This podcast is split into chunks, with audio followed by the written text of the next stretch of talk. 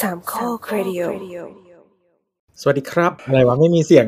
เ e คคอร์ดดิ้งก็หาว เอาอ่านแล้วเหรอ ใช่ เออ อ่ะไม่ได้ไม่ได้ตั้งใจ อะไรเขาก็ทับสามสองหนึ่งอยู่ อ้าว นี่คือ เหรอ ดีเทคดีเทคเขาสวัสดีครับเนี่ยเหรอ เออ ไม่มีนับด้วยเหรอตะกี้เราไม่ได้ยินนะเราไม่ได้ยิน มัน นะ มันมันมันไม่ได้ไม่มันนับบนจอ อ๋อยิบนั่งดูเว็บอยู่ แล้วห่าวได้ได้เองด้วยอ่ะพอดีเหลือเกิน ก็สวัสดีครับมาเจอกันอีกแล้วนะฮะกลายกลายเป็นรายการลายปากอย่างสมบูรณ์ เพราะใครล่ะ แต่เดือนนี้มันจะเป็นเพราะสัปดาห์หน้าก็จะหนีไปเที่ยวสงกรารโอ้โหโห อันนี้คือประกาศเทล่วงหน้าเลยใช่ไหม ใช่ใช่ใช่เราเป็นคนดีเว้ยเฮ้ยตอนไหนที่ผมบอกว่าเทผมก็เทนะ อ่า อะไรที่อยู่ในรายการหายไปอ่ะจำไว้เลยไม่ใช่ความผิดผมนี่ หายไปอยู่หายไปอะไรเขามีรูปเลิฟ คนปกสวยจริงด้วยเซ็งตรงนั้นแหละ ปกตอนเดย์แม่งสวยก็ตอนมีอัดอีก เออเออขอบคุณผู้ฟังท่านหนึ่งนะครับ ที่อุตส่าห์ทำภาพมาให้ อืม เห็นสวย บางอันเราก็อุตส่าห์ตั้งใจทำหา ใช่ คือแบบรูปรูปหมีธรรมดา มันก็แบบไม่นี่ก็แบบหารูปหมีฉี่อะไรมา อ่ะ ไม่เคยพยายามลองใช้ AI เจนแล้วมันแบบไม่ไม่ดั่งใจก็เลยแบบต้องไปหารูป จริงมา คือคือมันต้องพร้อมเก่งด้วย คือต้องยอมรับอย่างหนึ่งว่าการเจนรูปด้วยมิกเจอร์นี่พร้อมคือคนที่เขาเรียกว่าสกิลพรอมเตอร์มันมีผลมากต่อการ ไม่ จน เราไม่ได้ ป ใช้มิจเจอร์นี่เราใช้แคนวา เออหรืออย่างอื่นตอนเนี้ยมันต้องมีคือล่าสุดมิเจอร์นี่มันอัพมันมีตัวใหม่ละ ก็คือเราสามารถโยนรูปเข้าไปได้ แล้วให้มันถอดพร้อมออก อืม ที อันนี้ นี้พ โห อ ดมาก อย่างนั้น เออ มันก็เลยต้องเหมือนกับ เราต้องทำความเข้าใจวิธีการคิดของ AI แทนแล้วอะตอนว่าแบบ อืม เฮ้ยกูอยากได้รูปประมาณเนี้ยกูรูปเรฟโยนลงไปมันต้องพร้อมประมาณน่ะซึ่งบางอันเวลามันถอดมาพร้อมที่มันออกมามันไม่ได้เป็นตามที่มนุษย์เข้าใจเว้ยคือตอนนี้มันเริ่มแบบ AI มันเรียนรู้อะยังไงจากรูปวะตอนนี้ อืม ซึ่งอันนั้นอนาคตเราอาจจะต้องคุยภาษา AI มากขึ้น ก็แค่เหมือนคนรู้ภาษาโค้ดปะวะ เออเออคือคือความน่าสนใจมันคือ coding language อะภาษาการเขียนโค้ดอะกับภาษาคนอะมันเริ่ม merge เข้าหากัน คือมัน มันไม่อื อืมมไม่ไม่หมายถึงว่าไอตอนไอบทบทเรียนภาษาคอมพิวเตอร์แบบพื้นฐานก็คือ เออ มันจะมีภาษาแบบเขาเรียกอะไรชั้นชั้นต่ำชั้นสูงใช่ไหม เออก็โลเลเวลอะไร เออนั่นแหละมันก็คำนี้แหละถูกแล้ว หมายถึงว่าก็คือยิ่งใกล้ภาษาเครื่องมากภาษาเครื่อง ภาษาเครื่องมากเท่าไหร่ก็คืออันที่เราอ่านไม่ออกอ่ะศูนย์กับหนึ่งอะไรเนี่ย อืม ก็คือภาษาชั้นต่ำใช่ไหมยิ่งสูงชั้นสูงขึ้นเรื่อยๆก็คือใกล้เคียงภาษามนุษย์ขึ้นเรื่อยๆ แล้วก็ภาษาการเขียนโค้ดหลังๆ มันก็เข้าใจง่ายขึ้น คือลดอย่างเช่นถ้าใครเขียน Python อย่างเงี้ยมันก็จะเขียนง่ายขึ้นละ ไม่ได้ต้องขนาดต้องจำเครื่องหมายอะไรทุกอย่างเป๊ะๆ มันก็สามารถเขียนโปรแกรมได้มากขึ้น ทีนี้ที่มันน่าสนใจเว้ยก็คือ มันไม่ได้แบบภาษาคอมวิ่งเข้าหาคนอะตอนนี้มันกำลังเป็นแบบเข้าหากันทั้งคู่ คือคนก็คือต้องเขียนโปรแกรมเป็น แล้วก็พร้อมเตอร์ก็คือต้องพยายามเข้าใจการสื่อสารกับ AI แล้วภาษามันวิ่งเข้าหากัน เดี๋ยวต่อไปมันอาจจะเข้าเข้าเข้าหาคนอีกก็ได้หมายถึงว่ามันเป็น อืม ต้องไหมมันเป็นเหมือนยุคอะไรอย่างเงี้ย ใช่ใช่ คือช่วงนี้มัน จะ เป็นเริ่มเรา explore การใช้สำหรับคนทั่ว ๆ ไปอะไรอย่างเงี้ยเออพอมันพอมันจะไปไกลกว่าเนี้ย อืม เดี๋ยวมันเราอาจจะก็คือมันมันจะมีวิธีการทำให้มันเป็นคนมากขึ้น แต่ก็ไม่รู้ไง ว่าถ้าสมมติแบบเด็กรุ่นใหม่อ่ะคือจับ tools ก็คือใช้ AI เป็น tools ในการสร้างสรรค์งาน จะกลายเป็นว่าความชุดความคิดในหัวจะคิดเป็นพร้อมหรือเปล่า คือมันมีอย่างหนึ่งก็คือสิ่งที่น่าสนใจคือแบบอย่างยุคเราโตมากับ Google ถูกปะ อืม เราจะเริ่มเซิร์ชเป็นเฟร e อะไม่ได้พิมพ์เป็นแบบประโยคเต็มๆนึกออก อืม อืม เราพิมพ์เป็นประโยคเต็ม เฮ้ยบูมเมอร์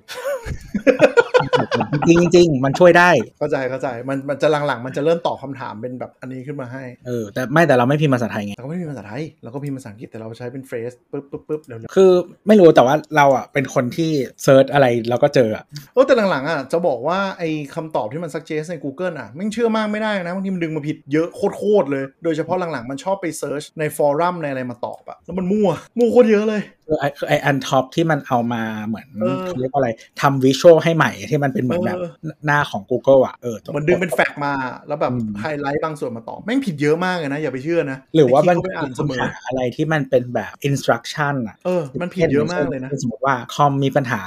อะไรสักอย่างก็แบบอยากจะได้วิธีแก้หรืออะไรเออก็จริงๆมันอาจจะต้องมีอันที่เราใช้นะก็คือใส่ข้อมูลให้มันเพิ่มขึ้น เช่นเออแบบเกี่ยวกับเกี่ยวกับสมมติคอมเนี่ยเกี่ยวกับคอมหรือ OS หรืออะไรเงี้ยแล้วก็ใส่เวลาลงไปฟอร์ให้มันเป็นช่วงเวลาที่สั้นลงแบบหมายถึงใกล้ปัจจุบันมากขึ้นเลย แต่บางทีเวลาไอ้ไอันที่มันตัดมาโชว์อะบางทีมันผิดมันผิดไปเลยอะมันไปตัดคำตอบที่เหมือนกับ ไม่ใช่คำตอบด้วย ที่มันแค่เป็นแบบพูดถึงในในฟอรัมนั้น แล้วแม่งหยิบมาตอบมั่วเยอะเลย เอาประเด็นที่เคนจะบอกก็คือเราจะต้องสมัยที่เราใช้ Google เนี่ย เราจะต้องพยายามจะใช้ไวยากรณ์ตามอุปกรณ์ที่มันมีใช่ไหม ใช่ ตอนที่เป็น ใช่ Google เราก็ต้องพิมพ์เป็นคำอะไรอย่างนี้ ใช่ อ่ะ แล้วก็ แล้วไง คือเป็นไปได้ว่าถ้าสมมติการพร้อมมันเป็นเรื่องปกติของคนรุ่นใหม่ขึ้นมาบางที มันอาจจะกลายเป็นว่าภาษาที่คนสื่อสารนะมันจะห้วนลง แล้วก็กลายเป็น structural มากขึ้น ก็มันมีไม่เลยกวิจัยเรียกแล้วเออสักอย่างสำรวจแล้วกันเออว่าเด็กเจนเจนใหม่เขาหาข้อมูลใน TikTok เอออย่างเงี้ยแล้วอาจจะแบบความคิดเป็นแบบเป็นกลุ่มคำเป็นแฮชแท็กปึ๊บปึ๊บปึ๊บหรือเปล่า แนวใครครับ ของฉัน กำลังหันไปดูว่าใช่แมวหรือเปล่า โวยวายแล้วช่างมันนั่นแหละแต่ก็แต่ก็เออน่าสนใจว่าถ้ามันคอนเวิร์เข้าหากันแล้วการใช้พร้อมมันกลายเป็นส่วนหนึ่งของชีวิตขึ้นมา ก็อาจจะเชฟการสื่อสารมากขึ้นคน อืม มีคนแบบเอ่อไม่รู้เขาเชื่ออย่างนั้นจริงหรือเปล่านะเหมือนประมาณว่าแบบเรื่องช่วงช่วงไม่กี่วันก่อนที่มันที่ที่คอนเกรสสอบคุณโชว์ซีโอทิก ซี ต็อก โอติ๊กต็อกเมกา แล้ว ใช่ไหม เออคือเหมือนมีคนพูดประมาณว่าแบบเอออยากจะแบน TikTok เพราะว่าแบบมันเป็น uncontrollable ของของของประเทศอะไรเหมือนแบบมันเป็นความจริงอะไร อืม เขาบอกว่าวิธีทดสอบก็คือ ให้ลองพิมพ์คำว่า France ลงไปใน Instagram กับ TikTok อืม จะได้ภาพที่ไม่เหมือนกัน ฟรานซ์เหรอ อืม อ่าก็คือเหตุการณ์ตอนนี้ที่มีม็อบ ใช่ใช่คือก็คือถ้าลงพิมพ์ลงใน Instagram อ่ะมันก็จะเป็นรูปเหมือนแบบสถานที่ท่องเที่ยวหรืออะไรอย่าง อ่า ถ้าพิมพ์ใน TikTok มันก็จะเป็นแบบเหมือนไอคลิป อันนั้นที่ไวรัลที่เป็นคนแบบนั่งที่คาเฟ่ข้างนอกแล้วเออมีไฟอยู่ข้างหลัง มีมดีมีมดี เออมันแต่จริงๆ มันไม่เกี่ยวไง มันคือแบบอินสตาแกรมมึงเขาไปอวด ใครถ่ายรูปไฟ ใช่ใครไม่ใครก็จะไม่เอาเรื่องเหี้ยๆลงในไอจีปะ เออ เออ เต็มที่ลงสตอรี่ ใช่ ซึ่งสตอรี่อ่ะมัน ถ้า ไม่ ไม่ ได้ ได้แท็กมันถ้าไม่แท็กมันก็ไม่ เออ searchable ไง มันไม่ได้ดึงมา API มาให้แบบไอ้นี่คือ tools ที่เก็บจริงๆมันมี tools ที่เก็บ story ได้นะแต่ว่ามันจะแบบ specific มากในการใช้งานมันยาก เพราะว่ามันไม่เปิด API ก็คือก็คือคือเหมือนกับว่ายังไงดี คนที่วิพากษ์วิจารณ์หรือว่ารู้สึกว่ามันมีปัญหาก็ยังไม่เข้าใจกัน คือทั้งสองด้านแหละ หมายถึงว่าคือเอาจริง ๆ เราก็น่าจะเขาเรียกว่าอะไร คือไอคนเวลาวันนั้นอ่ะวันนั้นที่ที่มีเหตุการณ์แล้วแบบเราเราเข้า t ิ k t o k ปุ๊บอะเหมือนทุกครั้งที่เราเลื่อนสัก2อสามวิดีโออะก็จะส่งกูไปดูไลฟ์คอนเกรสนั่นแหละแล้วเราก็จะเห็นความแบบอีแกบอีป้าอีลุงนี่ไม่เข้าใจส้นตีนอะไรสักอย่างเนกอะ เออเราว่าอย่างนี้บางทีน่ากลัวนะ คือหมายถึงว่าบางทีอาจจะดันในเจนดาให้มันเซิร์ฟตัวเองคนเข้าไปฟังเพื่อจะได้รู้สึกว่าแบบตัวเราไม่ได้ทำอะไรผิด ใช่ก็เหมือนช่วงมันมีช่วงหนึ่งที่เราดู t ิ k t o k แล้วเหมือนที่เราคุยกับอ่าในกลุ่มแชทอะว่าแบบมันมีแบบ I.O. กาตาหรือเปล่า ช่วงที่แบบก่อนบอลโลกอะที่มันจะมีแบบเหมือนคนมาเหมือนอารมณ์ประมาณว่าแบบดีเฟนกาตาอะไรอย่างเงี้ย อ่าอ่าอ่าคือมันอาจบางทีอาจจะเป็นระดับแบบองค์กรจ้างมาอะไรอย่างนี้ก็ได้ถูกป่ะซึ่งเราไม่มีทางรู้น่ากลัวตรงนั้นแหละ แล้วคืออ่ะขี้หมูขี้หมาไอพวกแบบบริษัท Big Tech เอ่อของอเมริกันทั้งหลายอะ อืม ถึงแม้ว่ามันก็จะมีการ คือจริงๆ ถ้าไอในถ้าดูของคอนเกรสอะจริงๆ คำถามหลายๆ อันที่เป็นเรื่อง privacy อะจริงๆ มันเป็นคำถามที่ apply to ทุกบริษัท Social media ทั้งหมดอ่า in general แต่ว่าคือพอเป็นบริษัทอเมริกันหรือว่าบริษัทเวสเทิร์นอะมันก็จะมีแบบรีผงรีพอร์ตหรือมีอะไรอย่างเงี้ยมาให้ให้ดูบ้างนะหรอกไหม อืม พวกแบบ มี รัฐบาลขอ เขาเรียก ข้อมูลเยอะไหมขอปิดกั้นข้อมูลขอนู่นนี่นั่นอะไรอย่างเงี้ยอืมแล้วคุณเชื่อไบแดน ติ๊กตอกไม่มี คุณเชื่อไบแดนเปล่าล่ะ ทำไมอ่ะทำไมเชื่อไม่ได้อ่ะ ถามไปถาม ไม่ได้ให้คำตอบ เออเออแต่มันไม่มีเนี่ยมั้ง transparency report กำลังจะทำมั้งเห็นประกาศว่าจะทำอยู่ ทำแล้วคุณเชื่อไหม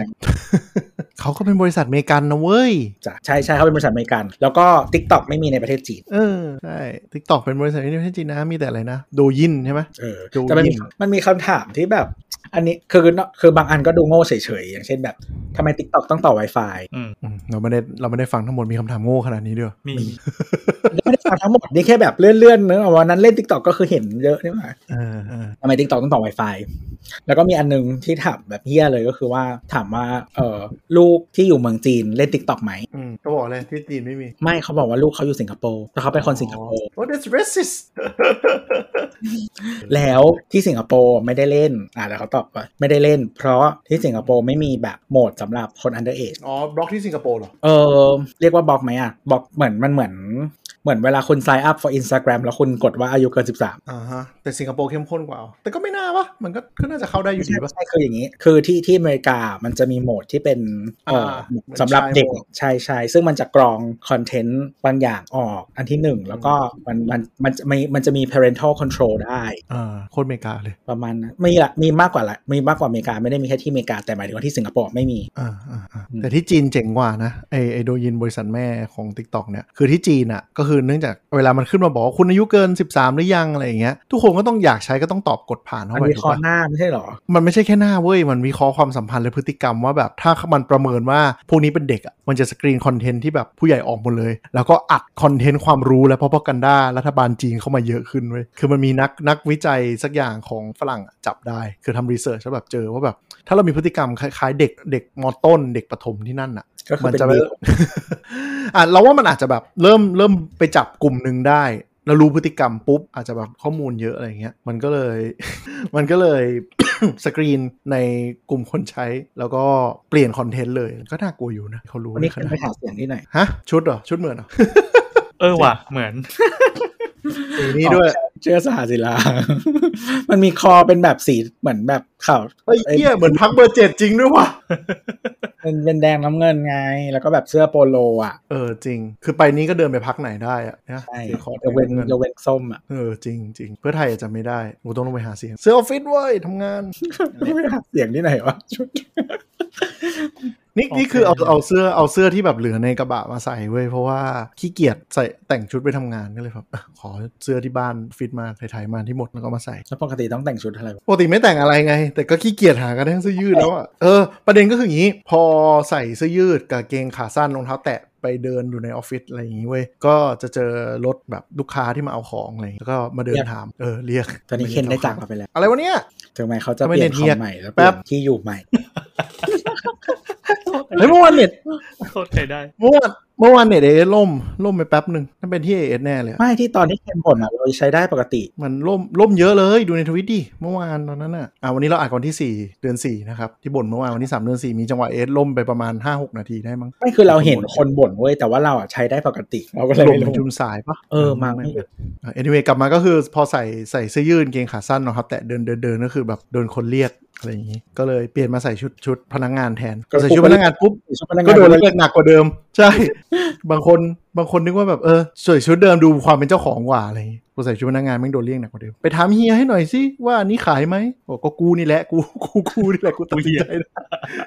แต่แบบ anyway เออตลกมากเลยคือหมายคือเราอ่ะหมายถึงเวลาเราไปหาลูกค้าอะที่ก็คือใส่เสื้อยืดกางเกงขาสั้นรองเท้าแตะเสมออ อืม แล้วทุกคนก็รู้ว่ากูไม่ใช่ช่าง เออทรงก็ไม่ใช่ช่าง แต่ไปไม่เจอลูกค้านี่หรอแบบอืมแต่งตัวอะไรมาเนี่ยอะไรอย่างเงี้ย ไม่มี ไม่มี ทุกคนเขาก็ชิวๆคนรวยเขาชิว แย่ว่ะ เออจริงจริง ใช่ไหม ในขณะในขณะที่เราหากินกับชนชั้นกลางและนี่ก็คือจะแบบมีความเหยียดเยียดอยู่ ไม่คือคนรวยจริงๆเขาชิวเว้ย ถูกถูกถูกอันนี้เห็นด้วย อันนี้เห็นด้วยมากๆ เน้นคำว่ารวยจริง ๆ ไม่ใช่ไม่ใช่แอบรวย แต่ไม่เจอพวกโอไม่ไม่เจอพวกโอมันนี่เรื่องมากเหรอ ไม่ อ๋อเออมึงสินค้าเทคด้วยแหละ มึงไม่ได้ไปขายแบบเก้าอี้หวายอะไรอย่างงี้ คือคือแบบคนคนอายุเยอะที่เจอแบบหมายถึงว่ารุ่นพ่อเราหรือรุ่นอะไรอย่างเงี้ยก็คุยง่าย เอออาจจะเพราะเป็นสินค้า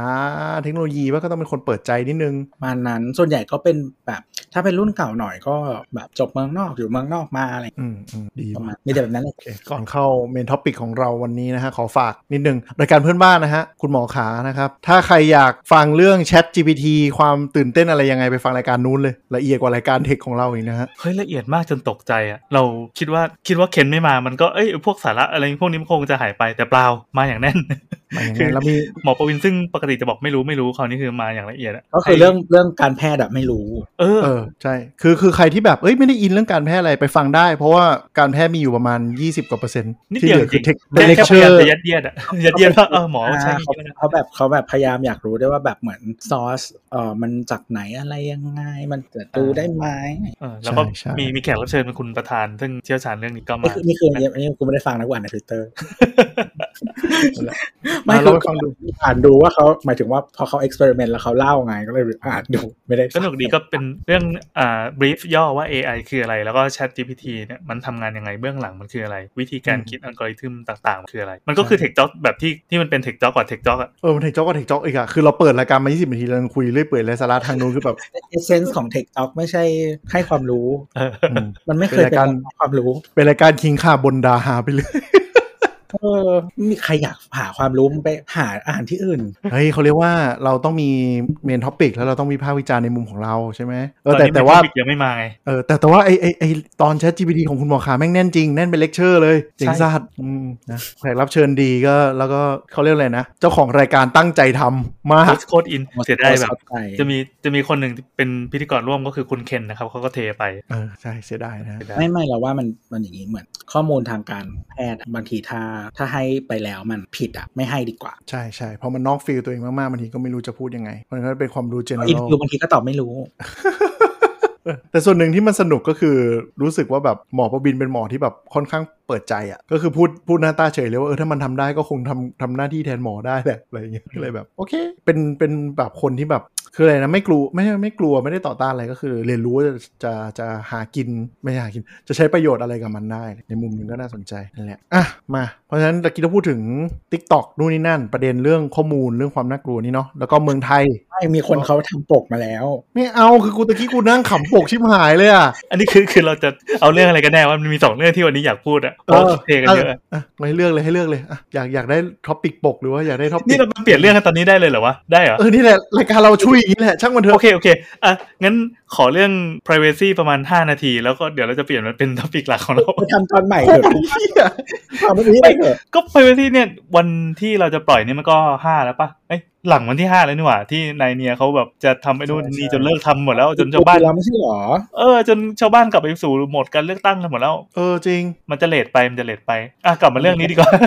ไปใหม่เออเมื่อไหร่กูจะได้พูดว่าเรื่องนี้ว่าหรออ๋อให้รัฐบาลโดนให้อีกรอบเดี๋ยวก็คงโดนแหละเออเดี๋ยวค่อยพูดตอนนั้น เอ ก็ อ ได้ เดี๋ยวมันก็โดนอีประเทศ มันโด เนี้ น ย มันโดน เออ โดนแน่นอนเปิดโพยใหม่ แล้วเราเรา เปิดโพล เชื่อว่าคนที่ฟังรายการไปถึงตัวเนี้ยก็น่าจะตามข่าวเรื่องนี้มาบ้างไม่มากก็น้อยแหละ ก็รู้แหละว่ามันจะมีแฮกเกอร์คนหนึงที่มาประกาศจะปล่อยรายชื่อหลุดอะไรเงี้ยไม่ต้องมาสรุปแล้วแค่บอกว่าเอฟเฟกหลังจากนี้มันก็คือเราพยากรณ์ว่าเดี๋ยวมันก็มีแล้วก็ปฏิกิริยาที่ที่ทางรัฐจะแสดงออกมาก็จะไม่ได้ต่างจากนี้ถ้าไม่มีอะไรเปลี่ยนไปจากเดิม ถ้าไม่ถ้าไม่เปลี่ยนเออนั่นแหละถ้าไม่เปลี่ยนคนไอเนี่ยก็นี่แหละ เนี่ยกูเป็นเฮียอะไรเนี่ย เอาจริงๆเราว่าคนรับผิดชอบเรื่องเนี้ยในในในแบบว่าเขาเรียกว่าอะไร ในคอรมอทั้งหมดอะผลงานของทั้งหมดที่ผ่านมา คนเนี้ยเราให้เบอร์หนึ่ง ฮะ อืมด้านปากเฮีย จริงจริงๆปกติปกติรัฐมนตรีดีจะค่อนข้างติ่มติ่มๆไม่ค่อยพูดอะไรเยอะใช่ไหม อ่าคนนี้มีศีล คือคือ อืม ไม่แต่ มีสิ่ง แต่คือส่วนตัวเราอะมองอีกอย่างหนึ่งว่า คือคนที่จะเป็นผู้นำที่ดีต้องพูดเก่ง เรามองว่าช่วงนี้มันเป็นช่วงหาเสียง แล้วก่อนหน้านี้เขาไม่เคยมีศีล ปากมาตั้งนานแล้วนะ อ๋อเหรอ ตั้งแต่แบบรับตำแหน่งเลยนะ แล้วตำแหน่งเขาบอกว่าแบบกูมาเนี่ยเรื่องเรื่องปกป้องสถาบันอย่างเดียว เออ คือ คือ เหมือนแบบ คือเราไม่รู้ว่าเขา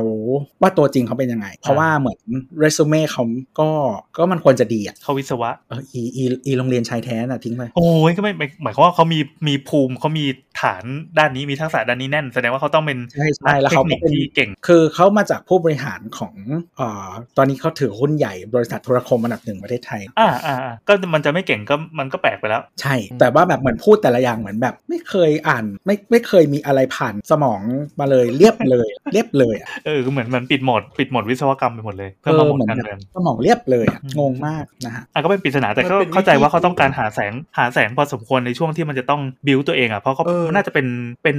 อ่าปาร์ตี้ลิสต์ระดับต้นๆด้วยใช่ไหมของพรรค อืม แล้วเมียเก่าล่ะเมียเก่า นี่จะดึงเข้าใต้ เรา เตียง เราเข้าใจเราเข้าใจว่าเขาทำเขา เก่าเขาย้ายค่ายไง อ่าอ่า นั่นแหละ ใช่เราเราเข้าใจว่าเขาเขา เนี่ย ทำ ที่อีกเถียงไม่ทัน เออ เอ้าอีกแล้วเหรอวะค้างแล้วเหรอเดี๋ยวได้ยินยังได้ยินยัง เออ อะ อะไร วะทำไมมันกระตุกกระตุกไปเลย เนี่ยแล้วมันจะให้เทียบกับไม่ให้เทียบกับน้ำได้ไง กูไม่ใช่ความผิดกูเลยนะ กูฟรีลอปเตอร์แล้วนะ ให้เป็นนี่เองมั้งไม่รู้เป็นที่อะไรอ่ะไม่แต่ว่าเราที่เข้าใจว่าเขาทำอย่างนั้นเพื่อเพื่อบางทีเบนประเด็นปะ ก็ไม่รู้อะคือคือคือถ้าถ้าคิดในมุมว่าออเดียนเขาอะเราไม่ใช่ออเดียนเขาเราเลยไม่เขาเรียกว่าอะไร ไม่ฟังแล้วไม่ได้คลิกกับแมสเซจที่เขาส่งหรอกปะเอออ แต่ก็เอาจริงๆนะ ส่วนตัวก็จินตนาการออเดียนเขาไม่ออกเหมือนกันว่าจะคลิกด้วยแบบไหน เออ จริงคือบางทีมันคือเขาก็ไม่ได้พูดอะไรที่มันไม่ไม่ถึงขนาดแบบซิมเปิลนะ ก็มีซับซ้อนระดับหนึ่งแต่แค่ชุดความคิดหรือวิธีพูดมันมันแปลกคือออเดียนคือใครกันแน่วะ ทำไมอ่ะ คือมัน ทำไ ก็สรุปได้ จะก อย่างหนึ่งว่ามั นมันก็นึกออกง่ายๆไม่ใช่เหรอวะ มันคือคือ ไม่ อาจจะ แต่ก็ นึกออกแต่ว่าแต่ว่าไม่คือเขาเรียกว่าอะไร จินตนาการไม่ออกว่าสมมติถ้าเราเป็นคนนั้นเราจะ perceive แบบไหน อืม คือมันคงบวกละมั้ง แต่ว่าแบบ level ไหนหรือว่าด้วยมุมอะไรอะไรอย่างคือคือนึกออกไหมว่าแบบ คือมันมีบางคนที่เขาสร้าง personality ว่าเป็นคนฉลาดอะ อืม เออถึงไม่ว่าจะอยู่ฝั่งไหนของสเปกตรัมก็ตามอะนะเออซึ่งซึ่งแล้วเขาเรียกว่าอะไรออเดียนซ์ในในเอ่อในสมมติสเปกตรัมนั้นอ่ะก็ยังชอบเขาอยู่นึกออกไหมโดยที่ไม่ต้องใช้คำพูดอะไรแบบ ซึ่งเราก็ไม่รู้ว่าเขาอยากจะขายคนคนไหนไงมันก็มีแบบหลายแบบเออนั่นแหละ เหี้ยมากเลยเป็นที่เบราว์เซอร์วะ มันจอยใหม่มันจะหลุดไปเนี่ย อ่ะลองลอง เดี๋ยวลองไปต่อ เดี๋ยวพอ กลัวเบต้าว่ะอ่ะลองฟ้าไม่เป็นใจทำอดทนกับผมเลยแล้วกันนะครับท่านผู้ฟัง กูไม่รู้ทำยังไงเลยนะ เวลาน้ำไม่มีปัญหามันแค่โวยวายมันมันไม่สามารถไอ้นี่ด้วยไม่สับไม่มันไม่ได้โทษคนอื่น เฮ้ย เราสามตอนที่ผ่านมาเราก็ไม่มีปัญหาปะวะนี่มันเป็นความเป็นข้อทางเทคนิคนะเว้ยอ่ะ เดี๋ยวทีนี้แม่แม่ประเด็นก็คือที่พี่แอนพูดว่าเออคนน่าจะตามเยอะเข้าใจด้วยนะจริงๆเราเรามันมีบางอย่างละกันที่มันเป็นอย่างความเขาเรียกอะไรวะเข้าใจผิดแล้วก็อาจจะอธิบายให้เพิ่มเติมดีกว่า คือพูดไปมันก็แอบเหมือนแก้ตัวนะ แต่ว่ามันมีหลายประเด็นก็คือเราเห็นหลายคนใน Twitter โวยวายว่าแบบเนี่ยเรามี PDPA แล้วอ่าการที่รัฐโดนแฮ็กเออต้องเท้าความไหมมันมีแฮกเกอร์ชื่อนายเนียเนาะบอกว่าแฮ็กข้อมูล อืม ฐานข้อมูลคนไทย 55 ล้านคนออกไปได้แล้ว อืม ใกล้เก้าอ่ะ เออจริง ๆ คือตะตะกี้ฟังตำรวจแถลงอ่ะเขาบอกว่าไม่ไม่ได้เกี่ยวข้องกับพรรคการเมืองแน่นอน เพราะว่านะก้าวเนี่ยไม่ได้ใช้แปลว่าก้าวใช้เป็นคำว่านายเขาเชื่ออย่างนั้น คือเรียกว่านายนายนายเนี่ยไม่ได้พูดถึงเป็นก้าวใกล้ ก็ไม่รู้พูดจริงเปล่า คืออันนี้ต้องมาวิเคราะห์ให้กูฟังด้วยไม่เหรอ รู้แม่ง แต่เขาบอกว่าเขารู้เขารู้ตัวตนแล้วนะ ก็เนี่ยรีบทำผลงานนะครับ รู้ว่าเป็นคนมีสีด้วย เขา ก็รีบพันแล้วรีบทำผลงานทุกอย่างค่ะ ตั้งแต่ตั้งแต่ก่อนใกล้จะประกาศทุบสภาแล้วก็รีบทำทุกอย่างอาจาร แล้ว ย์ กูอยาก พูดว่าก้าวใกล้ด้วย เห็นอัตราจับ เอาจริงคือพอเห็นอย่างนี้แล้วบางทีก็อยากให้มีการเลือกตั้งทุกๆปีเหมือนกันนะ ขยันทำงานเพื่อคะแนนเสี เอา ยง แบบอเมริกาไหมล่ะเปลี่ยนระบบเป็นแบบอเม ทุริกๆส กา อง ไหมล่ะ ปีแทนนี้ใช่ไหมแล้วสลับกันนี่ฮะเออเออ ใช่ เออนิดนึงอ่ะ ก็คือเขาของเขาอ่ะอ่ะเนื่องจากมันไม่มียุบสภาเนาะมันจะเป็นสับสับสับพอดีก็คือเอ่อสสสองปีประธานาธิบดีสี่ปี สวหก อืม ปี อืม เพราะฉะนั้นอะทุกอันมันจะลงปีเดียวกัน ก็คือทีละสอง อืม ก็คือสวมันจะเลือกทุกหนึ่งในสามทุกสองปี อืม แล้วก็ของประธานาธิบดีก็คือสี่ปีเนาะแล้วสสก็คือล้างทุกสอง อืม ปี อืม แต่ว่าก็มีมันมีปัญหาอย่างหนึ่งที่ที่ที่เขาเจอนะ ซึ่งจริงๆ เรารู้สึกว่าเดี๋ยวนี้มันควรจะเป็นปัญหาน้อยลงกว่าสมัยก่อนมาก ซึ่งไม่รู้มาก่อนแม่งทำได้ยังไงอะนะก็คือบอกว่า 2 ปีไม่ได้ทำงาน หาเสียงอย่างเดียวเงี้ยหรอ คือคือคุณทำคุณเลือกได้รับเลือกตั้งเสร็จใช่ปะคุณก็เริ่มไปทำงาน แล้วแบบเหมือนได้ทำงานปีหนึ่ง อืม แล้วปีที่สองก็คือหาเสียง อืมเข้าใจ คือหมายถึงว่าหาหาเสียงในมุมอเมริกาก็คือว่าก็ต้องคิดธีมใหม่ๆ ที่จะมาเรียกคะแนนเสียงว่า ปีงวดวาระถัดไป ฉันจะมาผลักดันเรื่องอะไร ก็เลยกลายเป็นว่าพูดง่ายๆก็คือพอเลือกตั้งเลือกขึ้นมาปุ๊บเต็มที่ก็ผลักดันประเด็นได้อยู่แค่1นถึงสประเด็นแล้วแม่งอากูก็ต้องลงมานั่งขอคะแนนเสียงใหม่อะไรอย่างงี้ใช่ไหม คือแต่ว่าวิธีการที่ที่เขาจะมีแสงของที่นู่นอ่ะก็จะมีแบบอย่างเช่นแบบคือพยายามไปจอยกรรมการเยอะๆเว้ย กรรมาธิการเหรอ กรรมาธิการต่างๆ เรื่องต่างๆ ที่แบบเออจะมีโอกาสในการแบบร่างกฎหมาย หรือว่าพิจารณานู่นนี่นั่นอะไรอย่างเงี้ย อืม เออมันมันไม่ใช่เหมือนเมืองไทยที่แบบไปงานศพอะไรเงี้ย เฮ้ยงานศพเป็นพื้นที่ได้คะแนนเสียงอย่างดีนะครับ คือนั่นแหละคือเอออ่ะอ่ะก็มันมันต้องใช้เวลาแหละมั้งที่ที่ที่จะทำให้บ้านเรามันปรับวิธีคิดหมายถึงว่า อืมอืมอืม ก็ไม่ไม่ได้ผิดเพียงแต่ว่าแบบเออเหมือนที่เคยพูดไม่รู้เคยพูดที่ไหนบ้างจำไม่ได้แต่ว่าหน้าที่สสไม่ใช่ดูแลพื้นที่ อืมหน้าที่ของสอคือผลัก อืม ผลักดัน สส ระดับประเทศเรื่องกฎหมาย กฎหมายเท่านั้นจากพื้นที่มึงไปหานักการเมืองท้องถิ่น ใช่อืมอืมอืม นั่นแหละ กลับมาทางไหนวะไปไหนแล้ววะ ขอพอส อาชิบหายคนนี้กล้องหายไปเลยกลับมาละเล่นอะไรกันอ่านะฮะท่านผู้ฟังเราย้ายกลับมาซูมแล้วนะฮะ ครับ คือไม่รู้ว่าเป็นเพราะอะไรเหมือนกันที่มันมีปัญหาแต่ว่า เออก็ลองเออนั่นแหละจะมันจะได้อัดได้ขี้เกียจเสียเวลาหาสาเหตุ อืมอืม เอออ่ะ สรุปว่าคนอื่นไม่เป็นแล้วกัน เออ รีเราเตอร์แล้ว เออ ลองดู ก็ไม่รู้เหมือนกันนั่นแหละก็อยู่แก๊งเดียวกับน้ำไป สองตอนที่ผ่านมาก็ไม่มีปัญหานะโว้ย แล้วไงอ่ะ กลับมาเร็วมันจะห้าทุ่มอยู่แล้ว กลับกลับมาที่ประเด็นนะอ๋อไม่ ครับผม ที่ที่ ตอนนี้เราสร้างอวตารในสูบ เอ้ยเขาสร้างไม่ได้อยู่ ไม่สวยไง จริงอ่ะประเด็นคือ ก็มีคนหนึ่งเป็นใส่ฮียาวและมีหนวดมีเคราอะ อีกคนเป็นฮิยาบที่เป็นคนดำโคตรเร็วเลย อะไรก็ปกติปะเขาก็นับถือศาสนานี้กันเยอะแยะ อันนี้ก็แต่งขนตาสีเหลือง เออเอาอะไรเนื้อสีทองโอ้ยพูดแอบนะฮะรายการนี้เราไม่สามารถอัพวิดีโอได้จริง รายรายการนี้ เราไม่คนแมสด้วย เดี๋ยวกลับมาที่ประเด็นก็คือมีแฮกเกอร์เนาะข้อมูลส่วนบุคคลของ ของคนไทย 55 ล้านอันขู่ว่าแฮกไปได้จากหน่วยงานราชการนะครับ แล้วก็จะปล่อยให้สาธารณชนเรียกค่าไถ่อะแหละพูดง่ายๆก็ไปไปมาๆก็จบที่เขาแฮกเกอร์คนนี้อ้างว่าคุยกับสปอนเซอร์ไม่ลงตัวก็เลยจะไม่ปล่อยข้อมูลคนไทยแล้ว เย่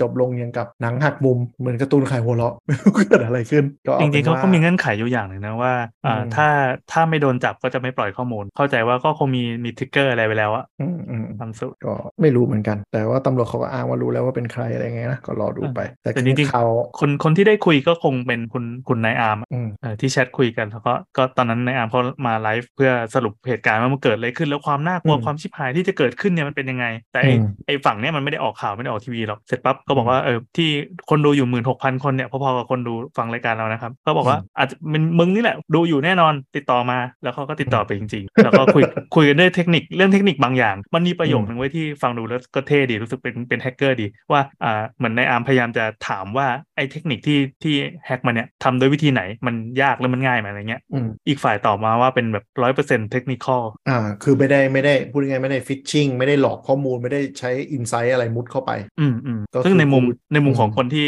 ชอบเล่นอะไรแนวแนวๆเนี้ยก็รู้สึกว่าเฮ้ยไม่งเท่จังวะ กูอยากพูดอย่างงี้ให้ได้บ้างวะ อืม เหมือนแบบเจาะระบบได้ด้วย อ่ะ ตัวเอง อ่ะในขณะเดียวกันในโลกโซเชียลก็จะมีบอกมีคนที่บอกว่าอ้าวกูก็เจอรูแบบนี้เหมือนกันวะ อ่า แล้วแล้วก็เลยกลายเป็นว่า อ่นเถอะ มันเข้า ใช่ ง่ายมันเข้า อืม เอ ง่าย อก็ก็เลยมีคนที่มีความสามารถในการอ่าดูดัตเตอร์เบสอะให้ลองไป อืม แงะแงะงัดงัดหลายที่ก็คือเข้าได้เพียบเลย อืม หรือแม้กระทั่งบางคนไม่ได้มีความรู้ดัตเตอร์เบสด้วยแค่รู้วิธีการเซิร์ชแบบเข้า FTP ของหน่วยงานรัฐบางอันที่แม่งไม่ได้ล็อกกี้ยอะไรไว้เลย ก็ดึงพรืดออกมาได้เป็นขบวนเลย อืมปัญหามันคือห้าสิบห้าล้านเลคคอร์ดอ่ะ อืม มัน เข้า มัน ที ไม่น้ ที อย นี่ อ่ะ เด็กเด็กประถมก็ทำได้นะ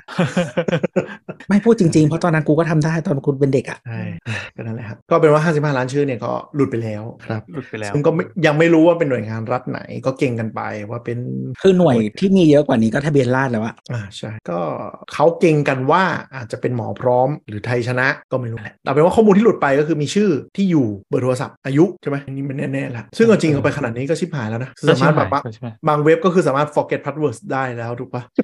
เออ คือมันอืมมันเกิดแล้วอ่ะ คุณโทรไปธนาคารอ่ะ ขอข้อมูล เออ ให้ที่อยู่ตรงอ่ะ คือที่อยู่สมสมมติสมมติถ้าเป็นที่อยู่จากหมอพร้อมนะ มันเป็น อืม ที่อยู่ปัจจุบันมันไม่ใช่ที่อยู่ตามทะเบียนบ้านด้วย ซึ่งอาจจะถูกกว่า คือธนาคารเขาก็จะขออันนั้นไงเขาไปขอทะเบียนบ้านหรอกส่งบินบัตรเครดิตไปที่ไหนคะ เออ แล้วคำถามแบบชำระวิธีไหนคะมึงก็ก็ตอบมั่วไปก็ตอบเงินสดก็ได้มันก็ได้เกือบหมดแล้ว เออเออจริง แต่ธนาคารหลายอันก็ก็ก็ไหวตัวเปลี่ยนคำถามเยอะเหมือนกันหลัง อืม ๆถามว่าแบบใช้ล่าสุดที่ไหนร้านอะไรเออแล้วก็อะไรนะ มี OTP ยืนยันผ่านเสียง แล้วก็มีอะไรวะเออมีบัตรเสริมกี่ใบอะไรอย่างเงี้ยก็มี จะมีบัตรเสริมกี่ใบอ่ะ สมมติแบบถ้าถ้ามั่วเลยนะตอบว่าไม่มีก็ได้ เพราะโอกาสคนที่มีบัตรเสริมน่าจะแบบน้อยกว่าอยู่แล้วอะ ใช่ อืม หรือแบบจ่ายจ่ายวิธีไหนอ่ะ ตอบเงินสดอ่ะ ส่วนใหญ่ เออจริง อ่ะนั่นแหละก็ทำใจไปนะท่านผู้ชม อันนี้คือชี้ช่อง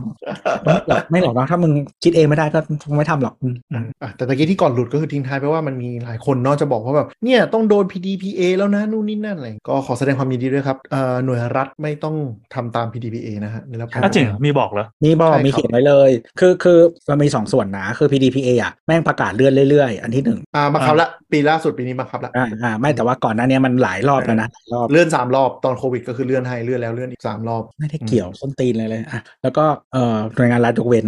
โอ้ เออทำไม ใช่ กูฟ้องศาลปกครองไม่ได้มึงมึงเหี้ย อืมจืดปะจืดเลย เออจืดจืด จืดเลยครับอ่ะ PDPA เป็นกฎหมายที่ออกมาในปี 2562 เลื่อนมาใช้บังคับปี 2565นะครับก็ก็นั่นแหละ ก็เขียนมีมาตราหนึ่งเขียนไว้เลยว่าหน่วยงานรัฐไม่ไม่ต้องทำตาม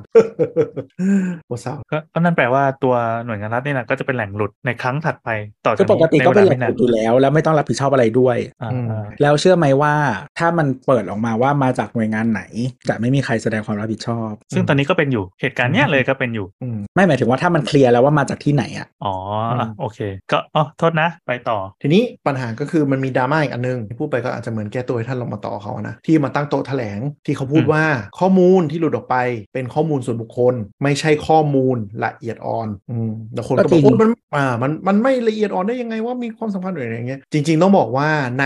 กฎหมาย PDPA เองเลยหรือแม้กระทั่ง GDPR ที่เป็นต้นฉบับเลยเนี่ยมันมีข้อมูล 2 ชุดจริง ๆ เรียกว่า personal data ข้อมูลส่วนบุคคล และอีกชุดหนึ่งเรียกว่า sensitive data อืมอันนี้คือ PDPA อ่ะเราใช้อ่าโครงสร้างการล่างมาจาก GDPR ของฝั่ง EU อืมทำให้มันมี 2 ชุดข้อมูล 2 ชุดอันนี้อยู่แล้วอ่าถามว่าคำว่าพอพอมันมาเป็นแปลเป็นภาษาไทยอ่ะคำว่าละเอียดอ่อนอ่ะมันเลยรู้สึกว่าข้อมูลอะไรที่อย่างที่เป็นของเรามันน่าจะเป็นข้อมูลละเอียดอ่อนทั้งหมดนี่หว่าจริงๆไม่ใช่ นิยามตามกฎหมาย ก็คือข้อมูลละเอียดอ่อนเนี่ยจะเป็นข้อมูลส่วนบุคคลที่ทำให้กระทบเขาเรียกว่าอะไรเขาเรียกว่าอะไรคือคือมันมามันอิงมาจาก EU ซึ่งเซนซิทีฟกับเรื่องพวกนี้อ่ะยกตัวอย่างข้อมูลแล้วกัน เชื้อชาติเผ่าพันธุ์ ความคิดเห็นทางการเมือง ความเชื่อในลัทธิศาสนา พฤติกรรมทางเพศ ประวัติอาชญากรรม ข้อมูลสุขภาพ ข้อมูลสุขภาพจิต ข้อมูลสหภาพแรงงาน ข้อมูลพันธุกรรม ข้อมูลชีวภาพพวกเนี่ยถือว่าเป็น sensitive personal data หรือข้อมูลที่มีความละเอียดอ่อน อันนี้เป็นภาษากฎหมายอยู่ในนี้เลยเออซึ่งอันเนี้ยมันเป็นข้อมูลที่ทาง EU เขาเคร่งมากนึกออกปะถ้าอันเนี้ยหลุดออกไปเนี่ยโทษเป็นร้ายแรง เพราะว่า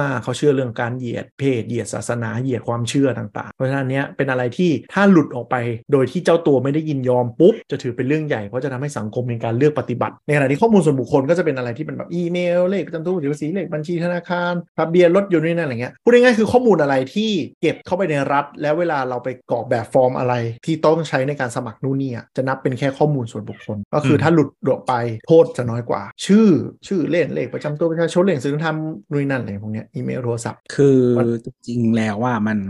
คือข้อมูลบางอย่างอะที่มันอยู่บนหน้าบัตรประชาชน มันก็ถือว่าเป็นข้อมูลที่ไม่ได้เขาเรียกว่าอะไร มันไม่ใช่ข้อมูล sensitive data อืมอืมคือไม่ได้เป็นความยกเว้นอย่างเดียวศาสนา เพราะฉะนั้นพอกฎหมายมันออกเป็นอย่างเงี้ยเลยทำให้บางที่ที่ขอสำเนาบัตรประชาชนต้องให้เราขีดเซ็นเซอร์ศาสนาออก แล้วมึงใส่ทำไมแต่แรก ก็เนี่ยเมืองไทยไงไม่ได้แคร์เรื่อง อ้าว คือพอทำ PDPA เสร็จออกมาเป็นกฎหมายแล้วลืมคิดไปว่าเออว่ะบัตรประชาชนประเทศเราไม่งมีศาสนาอยู่ในแปะอยู่ในบัตรเลย ก็มัน ซึ่ง เนี่ย ห แห ลา ละ ย คนคิดคนแรกอะ เออหลายที่เขาแต่ว่าเขาอะไรนะ เพื่อประโยชน์ทางด้านชาปนกิจศพไง กูตายไปแล้วมันจะสนใจเฮียอะไรล่ะ ไม่โหดร้ายจังวะให้ความเคารพคนตายหน่อยเด้ ตายไปแล้วไปโยนให้หมาก็ได้ ก็ตามนั้น แต่อันนี้อันนี้ก็คือคือเป็นเวลาที่เขาที่เขาตั้งโต๊ะแถลงอ่ะคือเขาไม่ผิดตามหลักกฎหมายจริง แต่พอเป็นภาษาสื่อสารคนมันเลยรู้สึกว่าแบบอะไรวะมันมึงไม่แคร์ข้อมูลอะไรอย่างนี้เลยเหรอก็สวยไป เพราะมึงไม่คิดจะอธิบายนะครับพูดพูดพูดพูดอย่างเดียว นั่นแหละ คือถ้าข้อมูลเซนซิทีฟหรือข้อมูลละเอียดอ่อนหลุดออกไปอ่ะโทษทางกฎหมายก็แรงกว่าค่าความชดเชยก็แรงกว่าครับแต่หน่วยงานรัฐเขาไปอยู่ในใต้ PDPA อยู่แล้วไปปล่อยแมวแมวโวยวายอ่ะอันนี้แวะไปนิดนึงก่อนที่จะเข้าเมนท็อปิกนะฮะเราเมนท็อปิกตามที่พี่แอนทำปกเสือกทำปกไว้ อ้าว เขารีบทำงานก็ว่าเขา อ่ะกลับมาเรื่องฝุ่นแล้วกัน เราฟังเสาเสาเสาไปตอนล่าสุดสัปดาห์ที่แล้วก็พูดถึงเรื่องฝุ่นใช่ไหมนั้นเทคโนโลยีในเรื่องของทางสถาปัตย์ทำบ้าน ห้องความดันลบความดันบวกอะไรอย่างนี้ ถ้าสนใจก็ไปฟังกันได้ แต่เทคจ็อกนะครับ จะมาพูดถึงพวกเทคนิคต่างๆ เกี่ยวกับเครื่องเครื่องกรองอากาศละกันที่ว่าคนรู้ไว้เนาะเออก็เวลาซื้อเครื่องกรองอากาศอะสิ่งที่ดูอย่างแรกคิดว่าหลายคนน่าจะดูคืออันนี้ปะแบบตัวนี้ใช้เฮปปาฟิลเตอร์นู่นนี่นั่น ไม่ แต่ถาว่า คิดว่าคนส่วนใหญ่ไม่รู้จักเฮป้า เออรู้นะ ไม่รู้ หลังๆอะ ไม่รู้ไม่รู้ จริงเหรอ เออ บ้างอ่ะเอาเป็นว่าเฮปาเนี่ย H E P A เนี่ย หรือ มัน ว่า อ่านว่าเฮป้าถูกแล้วใช่ไหม ก็พยายามพูดไม่ให้ มันเป็น โด ตัวย่อเป็นตัวย่อแต่อ่านว่าเฮป้าก็ได้ ครับครับ เอออ่านไปเถอะ ถ้าคุณจะอ่านอีกอย่างหนึ่งมันก็จะดูแบบ อืม ขี่ปะ แล้วป้าแม่งลำเต็มปกอะ คนเลว อันนี้ใช้ใช้เอ่อเอ้ยใช้ AI วาด อืม แต่เป็น division อ๋อเดี๋ยวว่ามีอยู่ ใส่ ในหมวดแบบ ไม่ ว่า มี ใส่ ใครจะไปมีรูปป้าวะเปิดกระ ไม่ โปรง มันประเด็นคือใส่พร้อมอะไรมันถึงออกมาเป็นรูปเพี้ยเดียวอะ ก็บอกว่าเป็นป้าแก่ๆเปิดกระโปรงอยู่ โอ้ my god มันเปิดให้ได้แค่นี้ มันโชว์หีไม่ได้เราต้องใส่เข้าไป ยังไงต่อ ไม่ใน หัวตอนนี้กำลังนึกเกยหัวตอนนี้กำลังนึกภาพอยู่ว่าเงี้ยนะนึกนึกสภาพ แล้ว นึก มัน ส จะนึก ภาพ ตา ป้าม ทำไม ไม่นึกสภาพป้าเปิดกระโปรงเป็นเครื่องฟ อกอากาศนะฟอกอากาศกินปลาร้านะรายการเรานี่แม่งระยำจริง ครับผมก็ ๆอ่ะ มีปัญ เดี๋ยว หาทำเอ่อปรึกษาคุณหมอหรือเภสัชกร อ่ะ ล้างให้สะอาด ไอ้ เลยข้างในนะครับ เฮปป้าเนี่ยเฮปป้าเนี่ยมันย่อมาจากจริง ๆ มันคือมันย่อมาจาก High Efficiency Particulate Air Filter ครับผมจริงๆแล้วนอกจากมีในเครื่องฟอกอากาศนะฮะ สิ่งที่คุณจะเจอก็คืออ่าไส้กรองของเครื่องดูดฝุ่นนะครับ เคยเปลี่ยนกันหรือเปล่าครับ จริง ควรเปลี่ยน เปลี่ย นะ นด้วยเหรอ เปลี่ยน าว ต้อง มั เปลี่ย คื น แบบเป่าเป่าก็หายเหรอ ไม่ได้โว้ย คือคือคือบางยี่ห้อเขาจะเป็นแบบล้างได้เนาะก็เอาไปล้างดูนะฮะ อืม ไปส่งไดสันอะไรอย่างงี้นะฮะยี่ห้อทันเซอร์ คือช่วยอ่านคู่มือครับว่าต้องทำยังไง แค่นั้นแหละ เออแล้วบางยี่ห้อมันไม่แกะพลาสติกมาให้ทั้งเครื่องดูดฝุ่นและเครื่องฟอกมึงแกะเลยครับ ไม่แก่พลาสติกแล้วก็อวยใหญ่เลยว่าอากาศห้องดีขึ้นกลิ่นสุดยอดนู่นนี่นั่นอะไรเงี้ยแล้วกูก็นั่งขำเออเมากา แล้วบางยี่ห้อเซนเซอร์มันห่อพลาสติกไปด้วยน่ะอีเซนเซอร์ฝุ่นมึงอ่ะ เออมันก็เลยแบบอากาศสะอาดตลอดเวลา เออก็อยู่ในพลาสติกกันอะ แต่เขาบอกว่าเขาหายใจคล่องขึ้นอาการภูมิแพ้หายเลยนะ พาซิโบเอฟเฟกไง แหละอ่ะไอที่พูดไปตะกี้มันคือ มันก็ย่อมาจากจริง ๆ มันคือย่อมาตัวอัปเกรดมาจากแผ่นกรองประเภท EPA Efficient Particulate Air Filter H ก็คือเพิ่มมาเป็น High Efficiency คือรุ่นรุ่นดีสเปคดีขึ้น จริง ๆ มันมีรุ่นท็อปด้วย รุ่นท็อปจะเรียกว่า ULPA Ultra เออ Low Penetration Air แต่เฮ Filter ป้ามันมันมีเลขข้างหลัง อ่าถูก เดี๋ยวกำลังจะไปต่อ เออ เอาเป็นว่าอ่าแผ่นกรองเบื้องต้นที่เป็น EPA ที่มันบางทีเราจะเจอแผ่นกรอง EA หรือแผ่นกรองจริงมันเป็นศัพท์ทั่วไปเราเรียกแผ่นกรองอะมันก็จะอยู่บางทีอยู่ในฟิลเตอร์แอร์บางรุ่นแอร์ที่บอกแอร์ฟอกอากาศได้อะไรเงี้ยมันจะมีรุ่นสมัยก่อนที่มันไม่ได้เคลมเรื่อง PM 2.5นะครับว่าแอร์ฟอกอากาศแอร์เนี่ยก็จะใส่อีแผ่นแผ่นที่เป็นใยๆขาวๆอะมันก็จะเป็นแอร์ฟิลเตอร์ประเภทหนึ่งซึ่งอัตราการกรองฝุ่นทั่วไปเนี่ยมันจะกรองแค่ประมาณ8 85%ก็คือยังมีฝุ่นเล็ดลอดอยู่ประมาณ 15%ในขณะที่เฮปปาเนี่ยทำไมถึงมีการพูดเยอะเฮปปาเนี่ยมันเป็นคำที่กำหนดมันมีมาตรฐานอยู่ของทั้ง ISO หรือว่าทั้งมาตรฐาน US คือต้องกรองฝุ่นได้ประมาณ 99.95%อืมอันนี้เวลาถ้าพูดถึงเฮปปา in general นะ แต่จริง ๆ มันจะมีสเปคสเปคย่อยของมันอยู่ อ่าหลักๆ อยากให้จริงๆ บ้านเราตอนนี้นะ คิดว่าควรจะเป็นเอ่อเฮป้าสิบสามหรือสิบสี่ขึ้นไป อืมใช่ คือมันจะมีเอ่อ rating อยู่ คือเฮป a า rating เนี่ยมันจะเป็นเบอร์นะครับ เบอร์ที่ที่ต่ำกว่าเบอร์ 10เนี่ยแทบจะไม่ควรใช้ละ คือคือการใช้ต่ำกว่าเบอร์ 10เนี่ยมันกรองได้ต่ำกว่า 85%คือพวกนั้นอ่ะมันไม่ได้เอามาใช้ในในโฮมยูสอะแต่จะเป็นการทดลองอะไรต่างๆ มากกว่า หรือเป็นฟิลเตอร์เฉพาะทาง การใช้ในครัวเรือนเนี่ยอย่างน้อยควรเป็นเบอร์ 10 ขึ้นไป เบอร์ 10เนี่ยจะเป็น E10 คือเป็น EPA ธรรมดา แล้วก็เป็น E11 อันเนี้ยไม่ควรสำหรับถ้าเราพูดถึงประเด็นฝุ่นที่ระบาดในเมืองไทยเป็น PM 2.5เนี่ยระดับ 10 11 ไม่ควรใช้ มันจะกรองฝุ่นได้ไม่ค่อยไม่ไม่เต็มที่ คือ E10 เนี่ยฝุ่นไปได้ 15% E11 เนี่ยไปได้5อ่าฝุ่นกรองได้แค่ 95%ส่วน S12 เนี่ยกรองฝุ่นได้ 99.5%ก็ยังมีฝุ่นออกไปได้อยู่ 0.5%ซึ่งถือว่าค่อนข้างเยอะ เพราะฉะนั้นถ้าเราดู HEPA filter ให้ดูอย่างน้อยเป็น SH13 ขึ้นไปนะ คือ H เอ่อเฮป้าสิบสามเนี่ย มัน อืม กรองแบบพวก PM 2.5 อะไรอย่างเงี้ย อืม ใช่ ใช่ส่วนถ้าเออคือ SH เออไม่ใช่ EPM 10อะไรเงี้ยไม่ต้องมาสนใจมันคนจะกรองได้อยู่แล้วเอออ ม ส่วนถ้าเป็น HEPA 14อ่ะมันน่าจะกรองพวก PM 1ได้ ใช่ แต่เอาเป็นว่าหลักๆ ก็คือถ้าจะซื้อเครื่องแผ่นกรองหรืออะไรก็ตามเนี่ยก็ PR เป็น H13 ขึ้นไป ยี่ห้อของทันเซอร์นะฮะ ส่วนใหญ่จะเป็นเอ่อ อืม 14 แต่อัตราการหมุนเวียนอากาศต่ ใช่ ำและต่ำมากเมื่อเทียบกับราคา อ่าใช่ อันเนี้ยเดี๋ยวเราจะพูดถึงต่อเป็นอีกตัวหนึ่ง อันนี้เราพูดถึงแผ่นกรองก่อนเบื้องต้น อันนี้เป็นการสกรีนเบื้องต้น ถึงแม้เขาจะเขียนว่าเฮปาแต่ถ้าเป็นเฮปาสิบเฮปาสิบเอ็ดอะไรอย่างเงี้ย ก็ไม่ควรใช้ คือมันมันสามารถกรองพวกละอองหรืออะไรทั่วไปได้ แต่มันไม่สามารถกรอง PM.5 ในห้องได้ ทีนี้ถ้านอกจากแผ่นกรองแล้วเนี่ย มันมีปัจจัยหนึ่งที่จะอยู่ในก็คือเอ่อไส้กรองของแต่ละยี่ห้อต่างๆ คุณสมบัติของมันอะไรอย่างเงี้ย มันจะมีอุปกรณ์หมายถึงว่ามันจะเสริมชั้นกรองที่นอกเหนือจาก อ่า ขึ้นมา ใช่ ก็ส่วนตัวแนะนำว่าถ้าซื้อไส้กรอง ก็ควรจะซื้อไส้กรอง ยุคเนี้ยควรจะมีคาร์บอน อันนี้ส่วนตัวนะ คือเหมือนว่าเราเปิดไว้ในห้องเนี่ย ถ้ามันมีคาร์บอนมันจะช่วยเรื่องกลิ่นด้วยอืมบางทีเราสิ่งที่เข้ามานอกจาก PM 2.5 ชอบต มั ก น ใน มี ห้องเนี้ยเหรอ ควันจิวะกลิ่นควันกลิ่นอะไรข้างนอกกลิ่นไหมอะไรเงี้ยโดยเฉ ถ้กิน พาะ ตดมันกรองไม่ได้มันก็กรองได้ ก็ได้ไปตดอัดเครื่องกรองไหม กูรู้มึงท ใครไปตดอัดเครื่องกรองวะแล้วก็ตดอย่างมั่นใจในที่ไหนก็ได้ดิ เออถ้าตดอัดเครื่องกรองแล้วมันจะเป็นไงอ่ะกลิ่นมันหายได้ปะ หายเลย ว้าว ำและไม่แล้วแต่ความสามารถของเครื่องกรอง แต่ว่าถ้ามีเซ็นเซอร์ก็ขึ้นแน่นอน คืออนุภาค ใช่ ของตดนี่มันก็ใหญ่พอสมควรป่ะเพราะมันเป็น มันก็คือขี้ไง เป็นขี้ผง ใช่ มันใหญ่พอสมควรไหมอันนี่ไม่รู้ไม่ได้วัดแต่ ไม่ เอา รู้ เป็นว่าเอาเป็นว่ากลิ่นก็คืออนุภาคประเภทหนึ่งแหละ อ่า เพ ก็ ราะ คื ฉะ อ นั้น เศษขี้ก็ติดอยู่หน้าเครื่องกรองน่ะ ติดเกงในก่อนมา อ่ะไม่แต่ว่าถ้ากลิ่นมันมาถึงคุณได้แสดงว่ามันทะลุกางเกงในมาแล้ว อ่า มันเราไม่รู้อนุภาพมันเล็กขนาดไหนไงใช่ไหม แต่ถ้าได้กลิ่นได้ก็คือขี้อยู่ในจมูก ต้องลองต้องลอง โอ้ ก็พูดจริงอ่ะ เออเออน่าแต่ถ้ามันมีคาร์บอนน่ะมันก็จะช่วยดูดกลิ่นในค่อนข้างเร็ว ใครชอบทำอาหงอาหารในห้องอะไรอย่างเงี้ยมีก็จะช่วยได้เยอะ แล้วก็อย่างช่วงที่มันเนี่ยช่วงฝุ่นระบาด PM 2.5เนี่ยส่วนใหญ่มันจะมากับกลิ่นไหม้คันๆ เครื่องดูดควัน ด้วยะ คาวสมคัญ หมายถึงว่าสุดท้ายเครื่องดูดควันก็ไม่ได้ดูดหมดเพราะว่ากลิ่นก็หลงเหลือในห้องอยู่ดี เออ นั่นแหละมันก็ต้องใช้ด้วย ไม่ใช่แบบโอ้โหปล่อยให้เครื่องฟอกมาดูด เออก็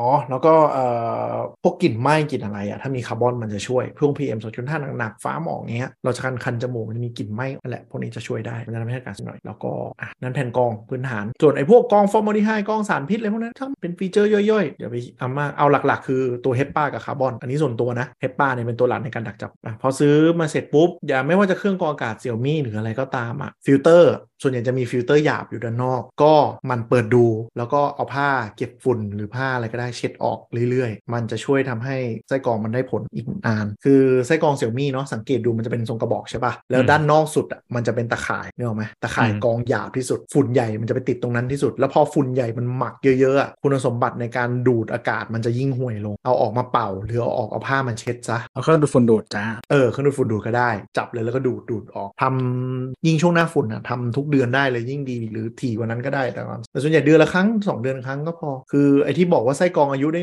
6 เดือน 1 ปีอ่ะมันต้องมีเมนเทนเนนพวกนี้ออกด้วย ถ้าไปดูในคู่มือ ไม่ใช่ว่าใส่แล้วแม่งทิ้งไว้เลยอะไรอย่างเงี้ยผ้ามันก็ไม่เต็มก็ไส้กรองพวกนี้อย่าไปล้างนะล้างมันจะ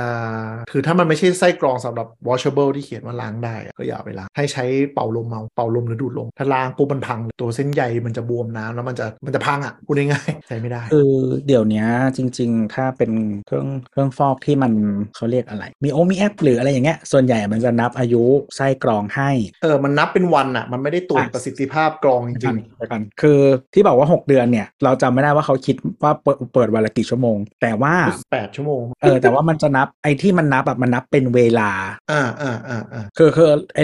เลเลข 6 เดือน 1 ปีจริงๆก็คือทิ้งไปเลยไม่ต้องไปเชื่อมันทั้งสิ้น เพราะว่า อ่า เอาคือนับนับด้วยชั่วโมงใช้อ่ะจะใกล้เคียงกว่า แต่ก็ไม่จริงเสมอไป เพราะถ้าเออหมายถึงว่าคุณฝุ่นเยอะมากๆอ่ะเครื่องไส้กรองมันก็ไปไวกว่าอีกชั่วโมงที่มันนับ เออถ้าคุณอยู่เชียงใหม่เชียงราย PM ขึ้นมา 600 800 อ่ะ มัน ใช่ ก็อายุสั้นแบบมหาศาลอ่ะ หรือแต่ว่าถ้าคุณฝุ่นน้อยมากๆ จริง ๆ มันควรจะใช้ได้นานกว่านั้น อ่าใช่ใช่ เออแต่ว่า ถ้าอยู่ในห้อง ชิบาย ห้องระบบปิดที่ไม่ได้มีอากาศแบบภายนอกเข้ามาตลอดเวลาอะไรเงี้ยบางทีก็ลากเป็นปีได้ อืมแต่จะรำคาญตอนมันเตือนนั่นแหละ จริงๆวิธี ที่เล่าให้ฟังอะ คือเอาเครื่องฟอกต่อกับ Alexa ไว้ อ่า แล้วอี Amazon ก็ส่งเมลมาว่าแบบไส้กรองมือหมดอายุแล้วพร้อมลิงก์กดซื้อ เออน่ากลัวนะนะสู่รู้ชิบหาย คือแล้วแบบมันเป็นแบบคือคือเครื่องฟอกอันเนี้ยอ่ามันมันต่อกับคือของส่วนใหญ่ที่เราใช้มันจะต่อกับ Apple ได้ใช่ไหมแต่อันเนี้ยมันต่อไม่ได้ อืม ก็คือต่อไว้กับ Google กับ Amazon แล้วเออนั่นแหละ ก็คือมันเป็นเออนั่นแหละเป็นเจ้าเดียวที่มันทำอย่างนี้ได้ แม่งหลอนอ่ะเอาจริงแบบที่เล่นมุก เป็นความสะดวกนะเหมือนแบบเหมือนไอ้ปุ่มกดซื้อของอ่ะ จริง เออมาถึงเวลาแล้วเติมอ่ะ ไอ้แดชใช่ไหมบัตเตอร์ ใช่ใช่ เออแต่มันเป็นมันอเมริกันมากเลยนะไอการที่แบบแจ้งเตือนนู่นแจ้งเตือนนี่อะไรเงี้ยเพื่อซื้อนู่นซื้อนี่ ก็ดี เพื่ซื้ อ ให อ ม่ กไม่ไม่ไม่ไม่หมายถึงว่า อืม ก็ดีแต่แล้วแต่มันก็นอกว่ามันคือ profit hunting อ่ะ เออเออเออถ้าคุณไม่มองคุณมองเป็นความสะดวกสบายมันก็โอเคไง ก็วินวิน เออ เหมือนตอนที่แบบ แต่ว่า เปิดเครือข่ายเอ่อแต่เมืองไทยไม่มีขายไอ้กล้องริงอ่ะให้ทุกคนให้ใครใช้ก็ได้อ่ะแต่มึงจ่ายค่าเน็ตนะ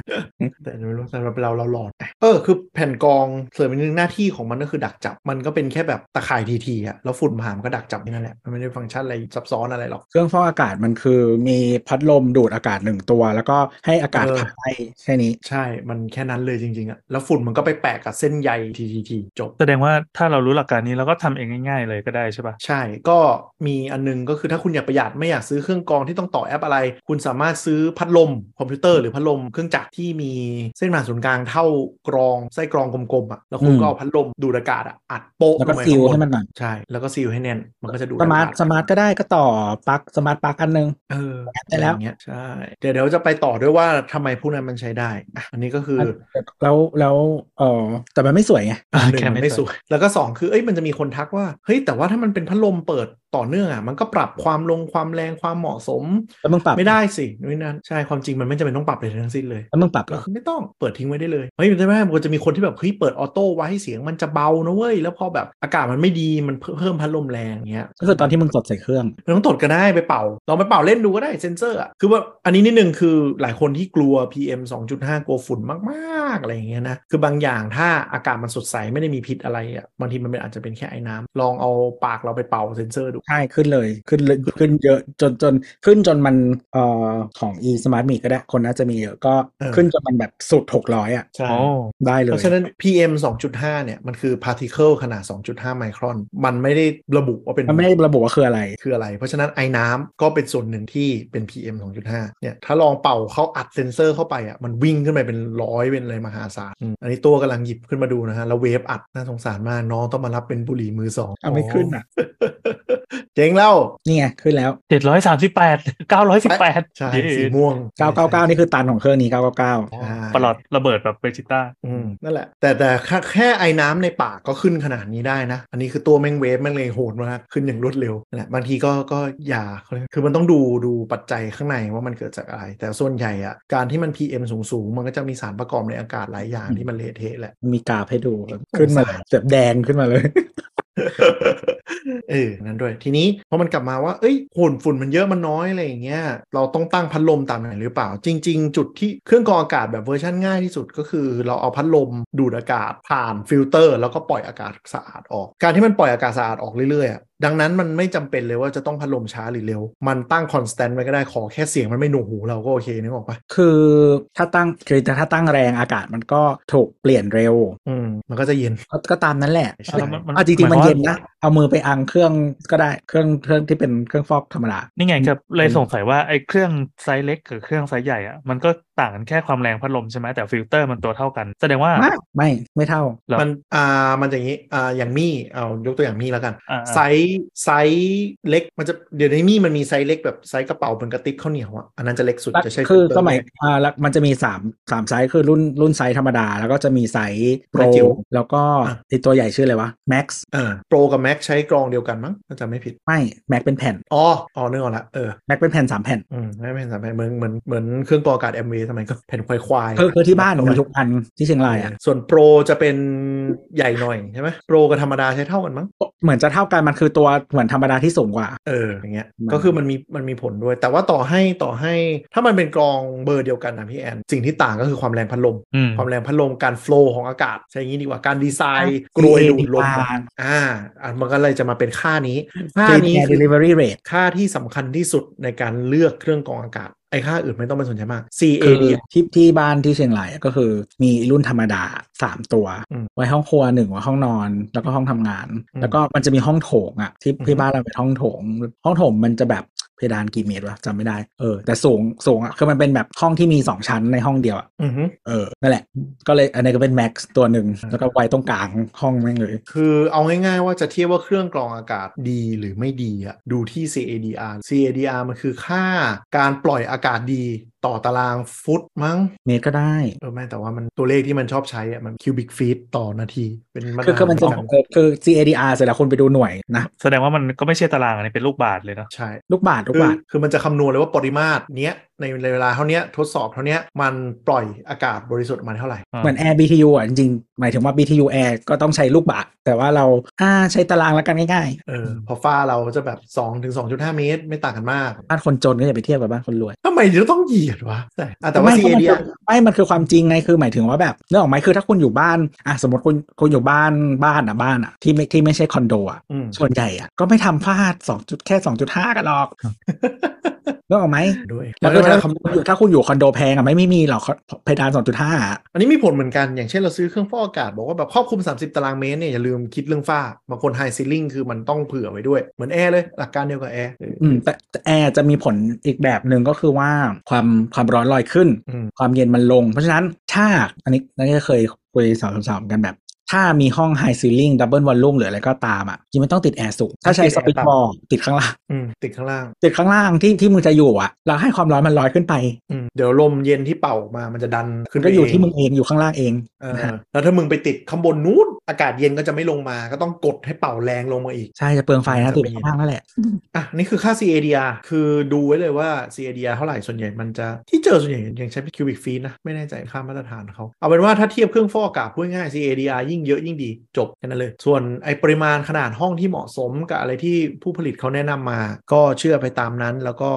ถ้าใครเป็นดับเบิลวอลลุ่มหรืออะไรก็อย่าลื มคูณ แต่จริงๆคือแบงค์พูดยาก คือก็เชื่อไปตามนั้น แต่ว่าให้ดู CADR แล้วกัน ว่าคือบางแบรนด์เงี้ยบอก 35 ตารางเมตรแต่ CADR ห่วยกว่าอีกแบรนด์ที่ 25 ตารางเมตร ก็ควรชื่อ CADR เป็นหลัก คือเคลมว่ากี่ตารางเมตรจริงๆมันเคลมยังไงก็ได้มันไม่ได้บังคับอ่ะ เอ เรื่อ อง นี้ แต่แต่ CADR เป็นมาตรฐานที่ต้องต้องส่งทดสอบ CDR เออ CDR มันมันเป็นเลขที่ที่มันเหมือนพิสูจน์ได้อะ อืม กี่ตารางเมตรอะมึงจะพูดเท่าไหร่ก็ได้ อืมแล้วก็ต้องระวังอย่างหนึ่งก็คือ CADR บางแบรนด์จะสูงมาก แต่จะเป็นแบบพัดลมเบอร์แรงสุด เราบางทีเสียงแม่งดังจนอยู่ไม่ได้เลยก็มีแล้วก็ลองเทสดู แต่อันเนี้ยคือคือค่าหลักๆเลย คือแล้ว CADR มีเยอะเนี่ย เราเปิดพัดลมฟิกไว้แรงๆ มันก็ไม่มีข้อเสียอะไรนึกออกปะแค่เสียงดัง ส่วนใหญ่ที่ที่ติดเรื่องมันเป็นเสียงดังมากกว่า ก็จริงๆ จะดู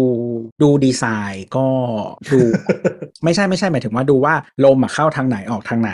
อ่า คือบางยี่ห้ออะมันมีแบบคือส่วนใหญ่มันจะเป็นเดี๋ยวนี้ส่วนใหญ่รู้สึกว่าจะให้มีทางเข้าลมได้สัก 3 ทาง อืม คือรอบตัว แล้วก็ขึ้นอันนี้ดีไซน์ปกติ แต่ว่าบางยี่ห้อเหมือนแบบถ้าตัวเล็กหน่อยบางทีมันจะเป็นแบบลมเข้าข้างหน้าออกข้างบน อืม อะไรอย่างเงี้ยก็คือมันมีผลต่อการวาง แล้วก็มีผลต่อแบบเอ่อการวางความความสามารถในการปล่อยอากาศอะคือคือถ้าเป็น ใช่ แบบเข้าสามทางอย่างเงี้ยคุณก็ควรจะชิดผนังได้แค่หนึ่งด้าน อ่า หรือไม่ จ ชิด ริ ก็ ง ดี ๆ ไม่ชิดเลยจะดีสุดอย่างน้อยเว้นสัก 5 เซนในด้านที่มันต่ำคืองี้หลายคนน่ะซื้อเครื่องกรองอากาศไป แล้วเจอว่าก็คือวางไม่ถูกต้อง บางคนก็คือเห็นว่าแบบเครื่องมันเกะกะเนื้ออกมาไม่อยากวางวางไว้กลางบ้านที่เปิด กูวางอยู่ในซอกข้างตู้เย็นหรือซอกข้างครัวเลย แล้วก็แบบหุ้ยวางแล้วอากาศดีจังนู่นนี่นั่น มันก็ได้แหละแต่มันทำให้ช้ากว่าลมจะวนมา ด้วยและบางทีก็คือพอลมมันไม่โฟลว์ไปรอบห้องที่ควรจะเป็นปะอากาศดีมันก็จะอยู่ตรงนั้น อยู่แค่ตรงนั้น แล้วมันก็จะรู้สึกว่าฟิลไอเซนเซอร์มันแบบอุ้ยทำงานดีจังอากาศฉันบริสุทธิ์แล้ว เซนเซอร์มันอยู่ตรงนั้นน่ะ เออถูกมันไม่เวิร์กไงต้องระวัง แล้วมันดูดอากาศมันก็ดูดได้แค่อากาศแบบใกล้ๆ รอบ ใช่ ๆแล้วคือถ้าถ้ายิ่งคุณเป็นห้องที่เขาเรียกว่าอะไรคือสมมติถ้าคุณเป็นห้องแอร์อะ อืม แอร์มันจะตีอากาศให้มันวน อ่ามั มันจะช่วย ใช่ คือเทคนิคการวางเครื่องกรองอากาศที่ที่ดีที่สุด ก็คือถ้าห้องไหนติดแอร์ให้วางตรงข้ามแอร์ ตรงข้ามกับ หลยจุด แอร์ ด้วยเป็นไปได้อ่า แล้วก็ สมมุติ ไว้ให้ แอร์ กลางให้ให้มันกลางห้องมากที่สุดแต่มันจะมันจะเหียกนะหมายถึงว่าแบบ เออเออเอ อ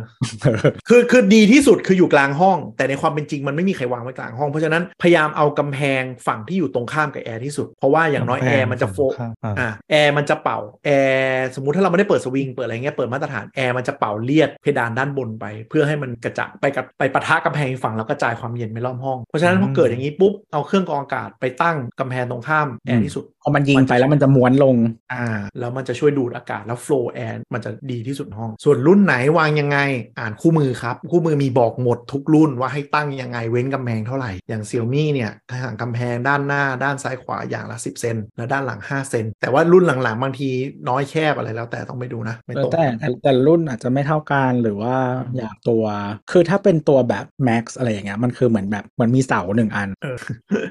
มันใหญ่จริงนะมัน แต่ เริ่ม แต่แต่คือเหมือนอย่างที่เราวางก็คือวางกลางๆหน่อยคือแบบเหมือนคือห้องมันมันใหญ่มากเวลาวางไปแล้วมันจะไม่รู้สึกว่าเกะกะมากนึกออกไหมเออประมาณนั้นนะก็ก็ได้ก็ได้ ใช่ อย่างเงี้ยแล้วก็ แล้วก็ จริงๆมันมีของแบบแต่เราไม่รู้ว่ามันดีป่ะนะจะไม่เคยดูสเปคเหมือนกันแต่แต่ใช้อยู่แต่ไม่รู้ดีหรอก ของแบบอีเกียที่มันเป็นโต๊ะอะไรอย่างเงี้ย อ่า รุ่นอันนั้นมันไม่มีเซ็นเซอร์แต่มันน่ารักดีคือมัน มีเซ็นเซอร์ค่ะ มีเซ็นเซอร์ในตัว ใช่มันมีโหมดออโต้ค่ะ แต่มันไม่มีจอแสดงผลปะ ไม่มีไม่มี ก็มันรู้ด้วยด้วยตัวมันเองไง ไม่ได้ให้มึงดูเลข อืมอันนั้นเป็นโต๊ะ ใช่ เป็นเป็นเหมือนโต๊ะโต๊ะโต๊ะกินกาแฟนะ คอฟฟี่เท ข้าง เบิ โซา ลอืม เออ คอฟฟี่เทเบิลเนี่ยก็อย่างเงี้ยวางตรงกลางได้ เออหรือบางอันก็เห็นอันที่ DIY เวอร์ชันคนไทยอันนี้ก็ฉลาดดีก็คือ ไปซื้อกรองเสี่ยมี่มา แล้วก็ติดพัดลมที่เส้นผ่านศูนย์กลางมันพอดี แล้วเขาก็เขาก็ปิดลงไปพอดีเสร็จปุ๊บ ก็เอาไปใส่พวกตะกร้าหวายหรือตะกร้าที่มีรูยัดลงไปในตะกร้าเลยก็สวยดีไม่น่ ก็คือ เยด ตะกร้าตัวเก็บฝุ่น ก็จริงแต่ถ้าคุณเครื่องกรองเสี่ยมี่อ่ะคุณเคยแกะออกมาว่าฝุ่นก็จะเต็มข้างในไปหมด ก็ต้องมานั่งทำความสะอาด ฉั อน ยู่ ก็ ดี ดู ด ยังไม่เคยแกะ เดี๋ยวจะลองดู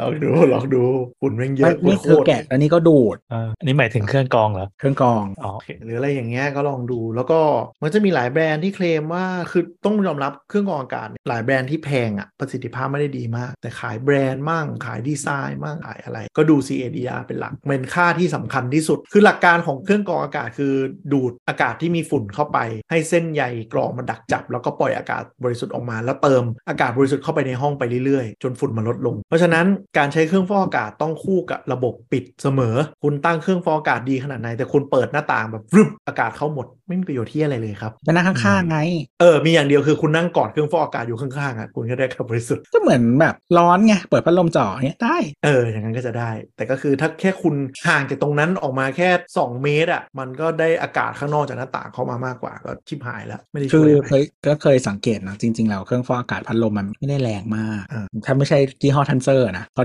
ยี่ห้อทันเซอร์มันเป็นพัดลม พัดลมที่ฟอกอากาศได้ ใช่ มันไม่ใช่เครื่องฟอกอากาศเออ มันเป็นพัดลมที่ฟอกอากาศได้ สังเกตการตั้งชื่อนะ แอบแฟนเนี่ย ไม่ มันชื่อแบบเพียวคู ก็ต้องเออแต่นั่นแหละถ้าเปิดหน้าต่างแบบโดยเฉพาะหน้าต่างไซส์ใหญ่ที่เปิดแบบเป็นบานสไลด์ใหญ่ปุ๊บ แล้วลมมันเข้ามา มันเติมอากาศภายนอกมากกว่าเครื่องฟอกที่เป่า CADR ได้ปุ๊บคือไม่มีประโยชน์เลยไม่มีประโยชน์ใดๆทั้งสิ้นเลยตั้งไว้ แล้วตั้งให้ฟิลเตอร์ตันเร็วกว่าชาวบ้านเตาเร็วกว่าปกติด้วยอืม อ่าเดี๋ยวนี้จริง ๆ มันจะมีระบบที่ เออเหมือนช่วงก่อนฮิตฮิตๆกันเดี๋ยวนี้ไม่รู้ตอนไม่รู้ตอนนี้ยังฮิตอยู่หรือเปล่านะ จะเป็นเหมือนเอ่อก็คือเป็นเครื่องกรองแต่ว่ากรองขาเข้า อืม ก็คือเหมือนเป็นเขาใช้คำว่าอะไรวะเครื่องเติมอากาศบริสุทธิ์เหรอหรือที่อะไรสักอย่างประมาณเนี้ย อ่า คำประมาณเนี้ยอ่าก็คือมันจะเป็นเหมือนเครื่องกรองนั่นแหละ แต่ว่าติดเอ่อพัดลมอ่ะพัดลมที่มันติดอ่ะก็คือมันจะเอาอากาศจากข้างนอกอ่ะเข้ามา อากาศข้างนอกเข้ามาฮะ อืม อากาศบริสุทธิ์หรือว่าไงไม่บริสุทธิ์ บริสุทธิ์ดีเพราะมันกรองอีกชั้นหนึ่ง อ๋อก็คือเหมือนพัดลมพัดลมดูดอากาศ แต่ว่ามี เออ ตัวกรองในตัว ใช่ใช่ เออเออ ก็ นี่เหมือนสาวสาวสาวสาวๆก็มีพูดไปเนาะเรื่องห้องแรงดันบวกใช่ไหมใช้ มีทั้งแบบ อากาศ เออองค์แอปอะไรอย่างเงี้ยมีแบบมีแอปก็มีไม่มีก็มีอะไรอย่างเงี้ยก็มีหลายราคาแต่แพงหมด อืม เออประมาณ พยายามปิดหน้าต่างเราใช้เครื่องฟอกอากาศน่าจะดี ปิดหน้าต่างแล้วซีลด้วยจ้า คือใช่คือดีที่สุดอะซีลแต่ว่ามันถ้ามันปิดหน้าต่างมันก็น้อยมากที่มันจะเข้าแล้วอะเครื่องกรองอากาศส่วนใหญ่มันจะเอาอยู่ คือไม่คือหมายถึงว่าอย่างบางคนอะถ้าแบบอ่ะสมมติอยู่คอนโดอย่างเงี้ยส่วนใหญ่มันจะไม่มีหน้าต่างมันจะเป็นแบบเออประตูสไลด์ ระเบียงเออ เออซึ่งเหมือนถ้าใช้ไปนานๆ บางทีซีลมันเสื่อมหรือนู่นนนั่นอะไรเงี้ยก็ อ๋ออ่าใช่ จัดการซะหน่อยนะฮะ หรือบานสไลด์บางอันมันเป็นแค่แปรงขนขนๆไว้กวาดฝุ่นมัน อื ก็ ม ยังมีอากาศเข้าได้ คือถ้าช่วง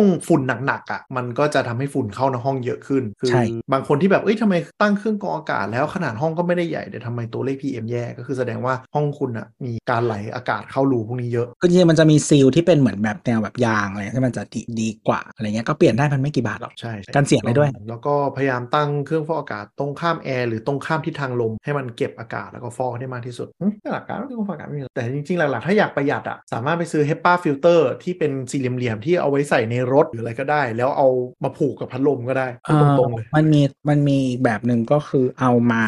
มันจะมีเป็นเหมือนฟิลเตอร์ที่เป็นคล้ายๆกระดาษอ่ะ อืม เป็นแผ่นนั่นนะก็จริงๆมันเหมือนฮิตกันอยู่ช่วงหนึงมั้งแต่ตอนนี้อาจจะไม่ฮิตแล้วแต่ว่ายังหาซื้อได้อยู่ไม่ไม่ยากก็เอามาหุ้มแผ่นกรองแอร์ก็ได้ หรือว่าจะเอามาหุ้มอีไส้กรองคือฟอกอีกชั้นหนึ่งก็ได้ แต่มันจะทำให้ CA ดาลดลงเออแต่ว่าถ้าคือ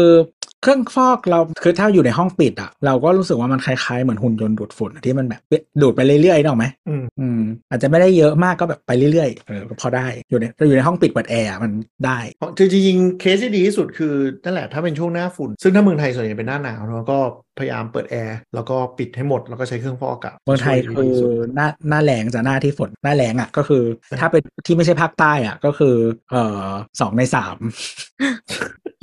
แต่ของเราฝุ่นหนักๆจริงๆ ก็เนี่ยแหละ 12 1 2 เนาะถ้ามันไม่มีอะไรแย่ไปกว่านี้อะนะก็เต็มที่กัน1 2 เดือน แต่ส่วนส่วน มันจะไม่คือช่วงเนี้ยมันมีเหมือนไฟป่าใช่ไหมเพราะมันร้อน เออ แห้งแห้งและร้อน แต่ว่าช่วง อืม ก่อนหน้าเนี้ยคือมันมีแบบเหมือนเผาเออคือ อืม คือมันมีเรียกว่ามีสาเหตุจากทั้งธรรมชาติ และมนุษย์สร้างที่ อืม ต่อเนื่องกัน กรรมแต่จริงๆถ้าถ้าใครอยากประหยัดแล้วกรองได้เยอะเนี่ยลองหาเซิร์ชคำว่าแผ่นเฮปปาเพราะว่าเมืองไทยมีโรงงานผลิตแผ่นเฮปปาส่งออกเยอะ มันก็จะมีเป็นแผ่นสี่เหลี่ยมๆอะถ้าต้นทุนต่ำจริงๆ ก็คือเอาแผ่นเนี้ยแปะหน้าพัดลมฮัตตาลีเลย แปะอัดเข้าไปเลยแล้วก็เอาเคเบิลไทยรัดเนี่ยกรองอากาศได้ดีไม่แพ้เครื่องกรองอากาศแพงๆเลยคือแล้วก็ไปซื้อเซ็นเซอร์ตัวหนึ่งเอามาตั้งเอาเซ็นเซอร์ตั้งไว้ว่าจุดที่เรานั่งเยอะสุดหน้าโต๊ะคอมหรืออะไรเงี้ยมันจะรู้ว่าอากาศที่แถวๆบริเวณที่เรานั่งดีหรือไม่ดีหรือยังนั่นแหะที่สุดคืออย่าไปเชื่อเซ็นเซอร์ที่ติดกับเครื่องมากเพราะเซ็นเซอร์ติดกับเครื่องมันใกล้กับเครื่องพอมันใกล้กับเครื่องบางทีจุดที่เรานั่งอยู่ตรงข้ามของห้องอะอากาศจะยังไม่ได้ดีเท่าก็ได้ พยายามซื้อเซ็นเซอร์แยกตัวหนึ่งแล้วจุดที่เรานั่งอยู่บ่อยที่สุดอะก็พกเซ็นเซอร์ติดตัวไปในห้องก็ได้เราจะได้รู้ว่ามันโอเคหรือยังบางคนเนี่ยอย่างที่บอกอะไม่ได้แกะพลาสติกไม่ได้อะไรก็คิดแล้วว่าเอ้ยอากาศในห้องดีจังไม่ได้ช่วยเหี้ยอะไรเลยคิดอะไรไปเอง อะไรอย่างเงี้ย possible effect อืมมันก็ได้ผลจริง ๆ นะ หลายคนอ่ะ แบบ ใช่ เหมือนแบบฉันรู้สึกว่าซื้อมันตั้งแล้วฉัน ก็ possible effect มันมีจริงไง เออหายใจคล่องจังอะไรอย่างงี้ไม่ได้ทำเลยบางทีมันหายใจคล่องเพราะ ก่อน เพราะอะไร ไม่เห็น รู้ป่ะ ด้วย บางบางทีมันหายใจคล่องอ่ะมันไม่ได้กรองฝุ่นแต่ว่า air circulation ในห้องมันดีขึ้นนึกออกไหมคือบางคนไม่ได้ไม่ได้เปิดแอร์ ก็มีมีพัดลมเพิ่มหนึ่งตัวแค่ไม่ได้กรอง ใช่ มันคือ มันคือเพิ่มพัดลมเอื่อยๆ ที่เป่าขึ้นไปบนฟ้า มันก็ทำให้อากาศวนในห้องดีขึ้น ก็จะรู้สึกสดชื่นขึ้น อันนี้มันปกติอยู่แล้ว ซึ่งไม่ได้เกี่ยวเฮียอะไรกับการกรองอากาศเลย ต้องระวังนั่นแหละ ครับ เพราะไปดู ดูแผ่นเฮปป้าลองเซิร์ชดูก็ได้ครับ แผ่นเฮปป้าอะไรเงี้ย มันจะเป็นเหมือนคล้ายๆกรองแอร์อะเป็นแผ่นสี่เหลี่ยมไซส์แล้วแต่ไซส์ ซึ่งราคามันก็จะไม่แพง บางอันก็จะแบบมีตั้งแต่หลัก 3 4 0 0อะไรอย่างเงี้ยใช้ได้นานเหมือนกัน ครับ ลองดู ฉะนั้นอย่าลืมเปลี่ยนเครื่องกรองที่เครื่องดูดฝุ่น แต่แต่ต้องยอมรับ จริงๆเพ แผ่น ราะเครื่องดูดฝุ่นอ่ะเวลาเราคือที่มันจะเหตุที่มันมีไส้กรองที่เครื่องดูดฝุ่นอ่ะเพราะพัดลมมันแรงมากพัดลมดูดอ่ะ แล้วทีเนี้ย อืม คือแทนที่มึงจะดูดฝุ่นอ่ะ ถ้าไม่ไม่มีกรองติดอ่ะ มันก็คือฝุ่นออกมาไง อืม จงไปเปลี่ยน แล้วก็ถ้าเป็นแบบล้างได้มึงไปล้างซะ ส่วนมันมีกลุ่มหนึ่งที่ใช้แผ่นกรองเฮปป้าไปห่ออะไรนะ คอยเย็นในคอยเย็นของแอร์อะในห้องแอร์ อืม ส่วนตัวแนะนำว่าอย่าทำเพราะว่าฝุ่นมันจะสะสมแล้วมันทำให้แอร์ทำงานหนัก คือถ้าห่ออ่ะจริงๆมันก็ใช้แบบชั่วคราวได้นะ แต่ว่า อืม เปลี่ยนบ่อย เออให้เปลี่ยนบ่อยๆ ซึ่งบางทีมันเหนื่อยปีนขึ้นปีนลง ซื้อพัดลมแล้วติดแผ่นกรองเหอะเวิร์กกว่าได้ผลกว่าเยอะ ๆแล้วไอออนลบแล้วครับ เออ อันเนี้ยก็ไม่อยากพูดเหมือนกันเดี๋ยวพูดจะโดนฟ้องเอาไม่รู้เรารู้สึกว่า คือมันมีหลายเจ้าเนาะที่ที่ปล่อยไอออนปล่อยพลาสมาอะไรเพื่อไปดักจับฝุ่นในอากาศให้ตกลงมาง่ายขึ้น ก็ยังไม่ค่อยมีตัวอย่างอะไรชัดเจนนอกจากผู้ผลิตเขาเคลมว่าทำได้อะนะ จริงๆมีเปเปอร์วิจัยอยู่นะ แต่ว่า อืม ถ้าเป็นเจ้าที่ไม่รู้มีอัปเดตใหม่ๆหรือยัง แต่ว่าที่เคยเห็นมาเออบางอันก็คือสปอนเซอร์โดย เจ้านั้นแหละ อ่า อืม ก็จริง ๆ อันนี้เหมือนมันมันมันมันเป็นกันหลายวงการนะไอ้พวกที่มีเปเปอร์วิจัยเนี่ยไปดูว่าแบบ อ่าอ่าน ใคร เสริม ท แล้วนะ ำแล้วใครทำแล้วก็ใครเป็นเขาเรียกว่าอะไร ใครเป็นคนสปอนเซอร์อะไรอย่างเงี้ยคือถ้าวงการพวกยาเครื่องสำอาง อะไรเงี้ยจะมีมีบ่อยเจอเจอได้บ่อยเลยครับอันนี้ก็คล้ายๆกัน ใช่ ไม่ได้บอกว่าไม่จริงแค่บอกว่าให้ดูเงิน เออมันอาจจะจริงหรืออะไรก็ได้อะไรอย่างนี้เราก็ไม่รู้เหมือนกัน แล้วก็ แต่แบบอ่ะแต่อยู่ในเครื่องฟอกไม่เท่าไหร่ วันก่อนเห็นโฆษณาเลย อะไร บอกว่าฟอกได้ อีที่อยู่ตรงคอว่าไอ้นี่แล้ว เนี่ยกำลังจะถามเออเออ นี่อยู่บนข้อมือ ฮะ เย้ เป็นเหมือนนาฬิกา เฮ้ยอันนี้ล้ำไปว่ะ มึงฟอกให้ใคร ฟอกฟอกให้ข้อมือ มือสะอาด คือแบบแล้วมันบอกว่าแบบใส่ไปวิ่งมึงบ้าปะคือคือคือสมมติว่าสมมติแอซูมว่าได้ผลจริง ทำให้คุณมันมันตกอยู่ที่คออ่ะยังพอแบบเออเนี่ยหรอกไหมใกล้จมูกมึงอยู่ที่ข้อมือทำไม มึงมึงเอามือไว้อย่างเงี้ยเหรอ ไม่เว้ย เป็นแปลงร่างแปลงร่าง ไม่ ตลอด ประจุไฟฟ้าที่ส่งจากข้อมือจะวิ่งไปตามผิวหนัง เราปล่อยเกราะบาเรียร์ป้องกัน ฝุ่น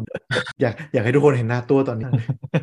มีอย่างเดียวที่ช่วยคุณได้นะครับ คือ placebo effect จริง เสียเงินแล้วสบายใจ มันก็เดี๋ยวนี้มันก็มีช่องที่รีวิวเครื่องกรองอากาศมากขึ้น ก็ลองไปเซิร์ชๆดูก็ได้ มันจะมีช่องหนึ่งที่เราชอบดูคือเขาไม่ได้มีพูดอะไรเยอะเว้ยคือแม่งโชว์เอาเครื่องกรองอากาศไปตั้ง ในซีเนโรที่แบบมีคงมีควันในหม้ออะไรเงี้ยแล้วก็เปิดแล้วดูว่ากี่นาทีจบเสียงดังเท่าไหร่อะไรเงี้ยชื่อ Air Purifier First ช่องใน YouTube ช่องนี้โอเค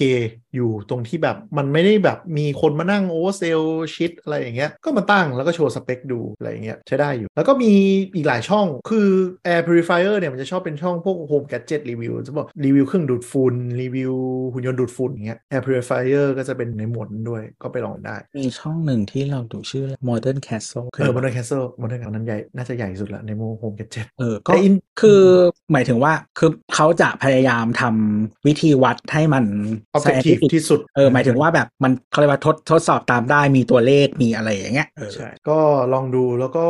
พยายามเลี่ยงหลายช่อง ต้องยอมรับหลายช่องแม่งได้สปอนเซอร์รีวิวมาเยอะในหมวดเนี้ย ไม่หรือบางทีมัน ก็ต้ใช้วิจารณญาณ เป็นรีวิวเหมือนแบบตามอารมณ์อ่ะ อ่าไม่ได้มีออบเจกตีฟไม่ได้มีการวัดค่า ไม่ได้มีอะไรใช่ไหมเกตเกตแต่เอาหลักๆอ่ะก็คือที่เราดูรีวิวมาหลายอันนะอันที่เวิร์กที่สุดก็คือนั่นแหละ CADR CADR เยอะกองเร็วมันแบบค่อนข้างชัดเลย เป็นอะไรที่ชัดที่สุดในการเลือกเร็วๆอ่ะ อืมแต่ว่าไม่แต่คืออย่างอย่างที่บอกว่าไอเขาเรียกว่าอะไรไอตัวฟิลเตอร์อะคือบางยี่ห้อมีคุณสามารถเปลี่ยนได้แบบมีหลายเกรดอะไรเงี้ยเออบางยี่ห้อมันก็คืออย่างของของทันเซอร์อะเขาถ้าไม่ได้ซื้อของปลอมมาเออปกติส่วนใหญ่มันจะเป็นเฮป a 1สิบสี่ อืม หรือเออประมาณนั้น แต่หลักๆก็คือแหละ ถ้ามีเฮปป้าได้ 12 อะไรขึ้นไปก็ค่อนข้างเซฟแล้วสำหรับ PM25 แล้วก็ CADR ยิ่งเยอะเท่าไหร่ก็จะทำให้มีอาการบริสุทธิ์เติมเข้าไปในห้องเร็วเท่านั้น การใช้เครื่องกรองอากาศที่เล็กเกินไปสำหรับห้องสิ่งที่เกิดขึ้นก็คืออากาศบริสุทธิ์มันเติมไม่ทันอากาศแย่เข้ามาฝุ่นในห้องมันก็จะไม่ลง PM5 ก็จะไม่จ้า ก็ อืม เออแต่เครื่องเครื่องฟอกอากาศเป็นไม่รู้ไม่รู้ทำไมนะ เป็นแคทที่แบบมีราคาแบบหลักหลากหลายมาก ใช่ คือที่มาเตือนไว้คือบางทีแพงกว่าไม่ได้ดีกว่าเสมอไป และไม่ได้มีไม่ได้มีอะไรดีเลยบางที คือเออยี่แบบอ่าไม่ไม่พูดถึงยี่ห้อขายตรง คือ มันจะมียี่ห้อแบบที่เครื่องแล้วแบบ Blue หมื่น Air สองหมื่นอะไรอย่างเงี้ย Blue Air อย่างเงี้ย เออแต่ Blue Air ก็ไม่รู้แล้วว่ามันก็สวยดี เออบูแอร์เนี่ยเน้นดีไซน์ คือหมายถึงว่าถ้าซื้ออะให้ซื้อเพราะดีไซน์แต่ราคาคือแบบสุดเดือดอะ เออไม่แต่ไส้กรองมันเขาเรียกว่าอะไร คือมันมาตรฐานหมายถึงว่ามันไม่ได้แบบไม่ไม่มีความย่ำแย่อะไรแต่แพง อันนี้เราพูดถึง Apple ใช่ไหม คุณก็ใช้ ไม่คือคือเครื่องฟอกอากาศเนี่ยต้องยอมรับว่าหลายแบรนด์อะเอาแค่แบรนด์มาแปะแล้วก็ OEM โรงงานจีนนั่นแหละ เพราะว่าเครื่องฟอกอากาศเป็นสินค้าที่เกิดขึ้นในตลาดแบบจีนกับอินเดียมาก่อน คือฝรั่งมันไม่เคยใช้ไม่เคยคิดอะไรอย่างเงี้ยจนกระทั่งแบบเทคโนโลยีมันพัฒนาเริ่มมีการวัดเซนเซอร์เริ่มอะไรมากขึ้นแล้วคนพบว่าไอ้เหี้ยอากาศจริงๆมันไม่ได้ดีนี่หว่าเพราะ PM 2.5เลเวลที่มันดีมันต้องต่ำกว่า6ไมโครกรัมมั้งคือต้องน้อยมากๆอะซึ่งทางยุโรปอะไรก็ตื่นตัวกันไปหมด คือต้องอยู่ใน แล้ว ห้องปิดตลอดถึงจะได้อะ เออแต่ว่าก็คือยุโรปหลายเมืองก็ทำได้ก็คือลดลงจากประมาณช่วง 20 ซึ่ง 20สำหรับเราคือเขียวแล้วนึกออกว่าอากาศโคตรดีแล้วกดลงไปไหลลงไปในอเมริกาเนี่ยก็ไหลมาเรื่อยๆ ก็คือเนื่องจากก็คือเริ่มมีนั่นแหละรถไฟฟ้า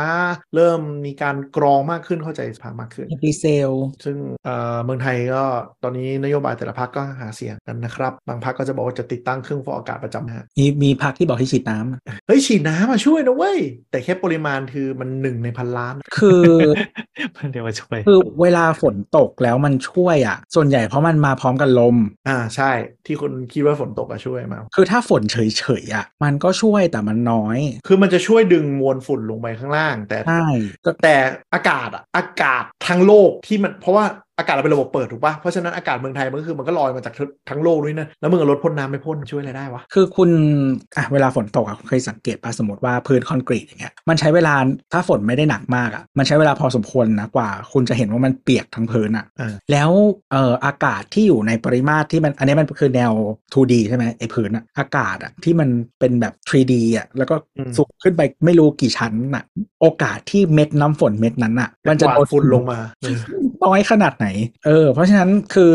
ถ้ามันเป็นลมฝนหมายถึงว่าแบบมาพร้อมกับลมพัดแรงอะมันช่วย อืม มันมันไม่ได้หายไปไหนมันพัดไป อืม แต่ว่า ถ้าฝนแบบฝนเฉยๆอะไม่ช่วย อืมไม่ได้ช่วยครับ คือแบบมึงเก็บน้ำไว้แดดเถอะ ใช่ คือถามว่ามันช่วยไหมมันจะพูดว่าแบบไม่ช่วยเลย มันก็ถ้าพูดตามหลักมันก็ผิด แต่คือมันช่วยน้อยมากจนไม่คุ้มกับสิ่งที่เรา มั ต้ น องทำหรอก insignificant น่ะแล้วแบบแค่คือมึงเอารถพ่นน้ำอ่ะไปอ่ะรถเครื่องยนต์ดีเซลนั่นน่ะเติม ใช่ ฝนเยอะกว่าที่มึงลดอีกมั้ง ใช่กำลังจะบอกว่ามึงเอารถพ่นน้ำไปอะแล้วเครื่องยนต์เป็นดีเซลก็คือ อาจจะมีฝุ่นมากกว่าไม่ทำอะไรอีก คือแบบ เออ กูจ่ายภาษีไปให้มึงทำเรื่องโง่ๆอ่ะ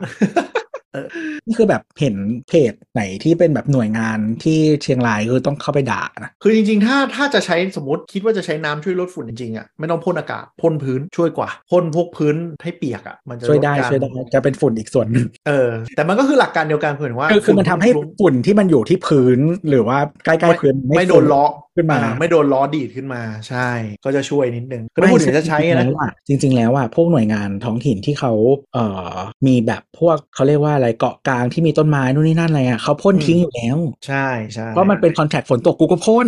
แต่ว่าถ้าพูด มึง ถึงะ ทำอยู่แล้วมึงทำเรื่องโง่ทำอยู่แล้ว ไม่ต้องเพิ่มเรื่องโง่อีก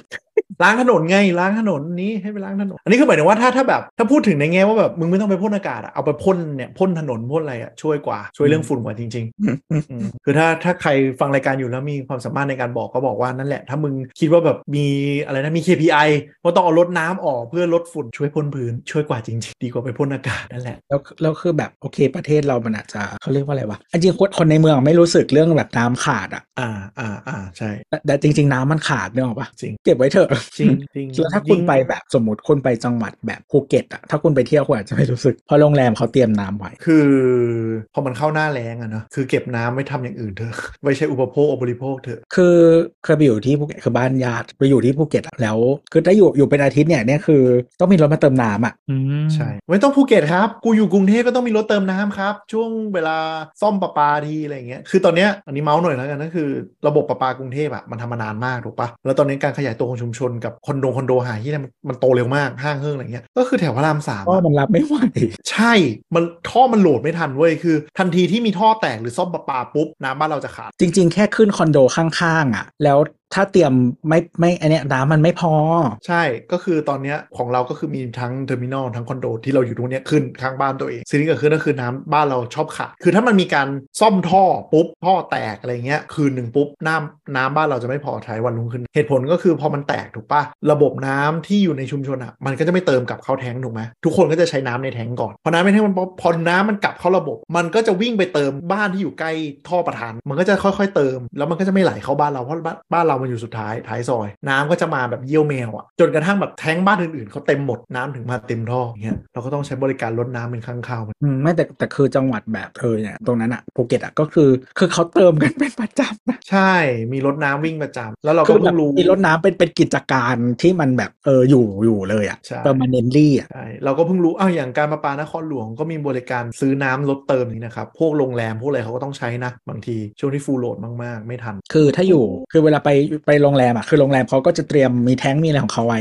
แต่ว่าถ้าบ้านบ้านคนปุ๊บอะก็คือคุณก็ต้องก็ต้องเหมือนเขาเรียกว่าอะไรอะเหมือนทำนัดรถส่งน้ำอะแต่ไม่ใช่น้ำ ใช่ แดกนะไม่ใช่น้ำกินอะอันนี้คือน้ำมาเติมให้มัน น้ำประปา เฉยเออแบบ ใช่ แล้วอย่างอย่างบางทีชุมชนก็จะต้องเนี่ยนัดกันอะว่าอ่ะวันนี้วันมาส่งน้ำมันก็เปิดฝาแท้งรอกันไว้แล้วก็มาเติมเติมทยอยเติมให้เต็มแชร์แชร์น้ำกันเฮี้ยอะไรเดียวนะฮะ แล้วเราก็เอาไปพ่น แล้วเราก็เอาไปพ่นอากาศ เออแล้วคือแบบเออนั่นแหละเนี่ยที่เหนือไปพ่นหาเหวอะไรมาเก็บไว้ให้เขาปลูกข้าวก็ได้ไปะอีดอก เออแล้วก็จะมีบางท่านพูดว่า เฮ้ย จีนกับอินเดียก็พ่นนะ เขาทดสอบแล้วแบบยังได้ผลนิดนึงเลย เห็นขนาดที่แม่งพ่นปะแม่งคือแบบรถถังอะ แล้วพ่น แล้วเทสไปเทสมาก็เออ ไม่ทำละไม่เวิร์กอันนั้นขนาดเป็นแบบวอเตอร์แคนนอนโดยตรงเลยนะ จีนก็ขาดน้ำนะ จีนน่ะเหรอจริง เป็นสาเหตุที่เขาไม่ปล่อยทิเบตไง อ๋อ ตาน้ำเลยนี่หว่า ครับ เออ แต่ว่า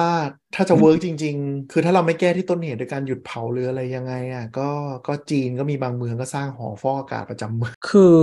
ใช่แต่ว่าคุณจะเอาตังค์ไหนจ่ายค่าพลังงาน ใช่สุดท้ายก็ไม่ได้เวิร์กขนาดนั้น คืออ่ะคุณคุณต้องสร้างโรงไฟฟ้านิวเคลียร์ให้ได้ก่อนจะทำได้ สุดท้ายจีนก็ใช้วิธีนั่นแหละไล่เข้มงวดโรงแรมโรงงานอุตสาหกรรมนู่นนี่นั่น ลดการเผาก็ทำให้ดรอปมาเรื่อยๆ ซึ่งก็ปีล่าสุดก็ก็ก็ก็เสียแชมป์ให้เรานะฮะเชียงใหม่เชียงรายเราก็ได้ขึ้นอันดับเนี่ยแชมป์ใหม่ประจำโลก สิงคโปร์เขาก็แก้ได้นี่เขาก็ไม่ได้เผาเองด้วยซ้ำ ใช่โบแก้ได้ แต่ว่าปีนี้ต้องดูมันมันจะมีเรื่องทิศทางลมด้วย ปีนี้คือยอมรับจริงๆว่าเราซวย คือทิศทางลมแม่งนิ่งสนิทมาเน่าอยู่ตรงภาคเหนือนานมาก มันก็จะมีปีปีก่อนจะเป็นอินเดียจำได้ปะที่ลมแม่งหอบไปอัดอินเดียจนแบบจะตายกันทั้งประเทศอะ เอออินเดียเจ๋งเลย ก็ประเทศเผด็จการเหมือนกันทำไมทำแบบเขาไม่ได้มา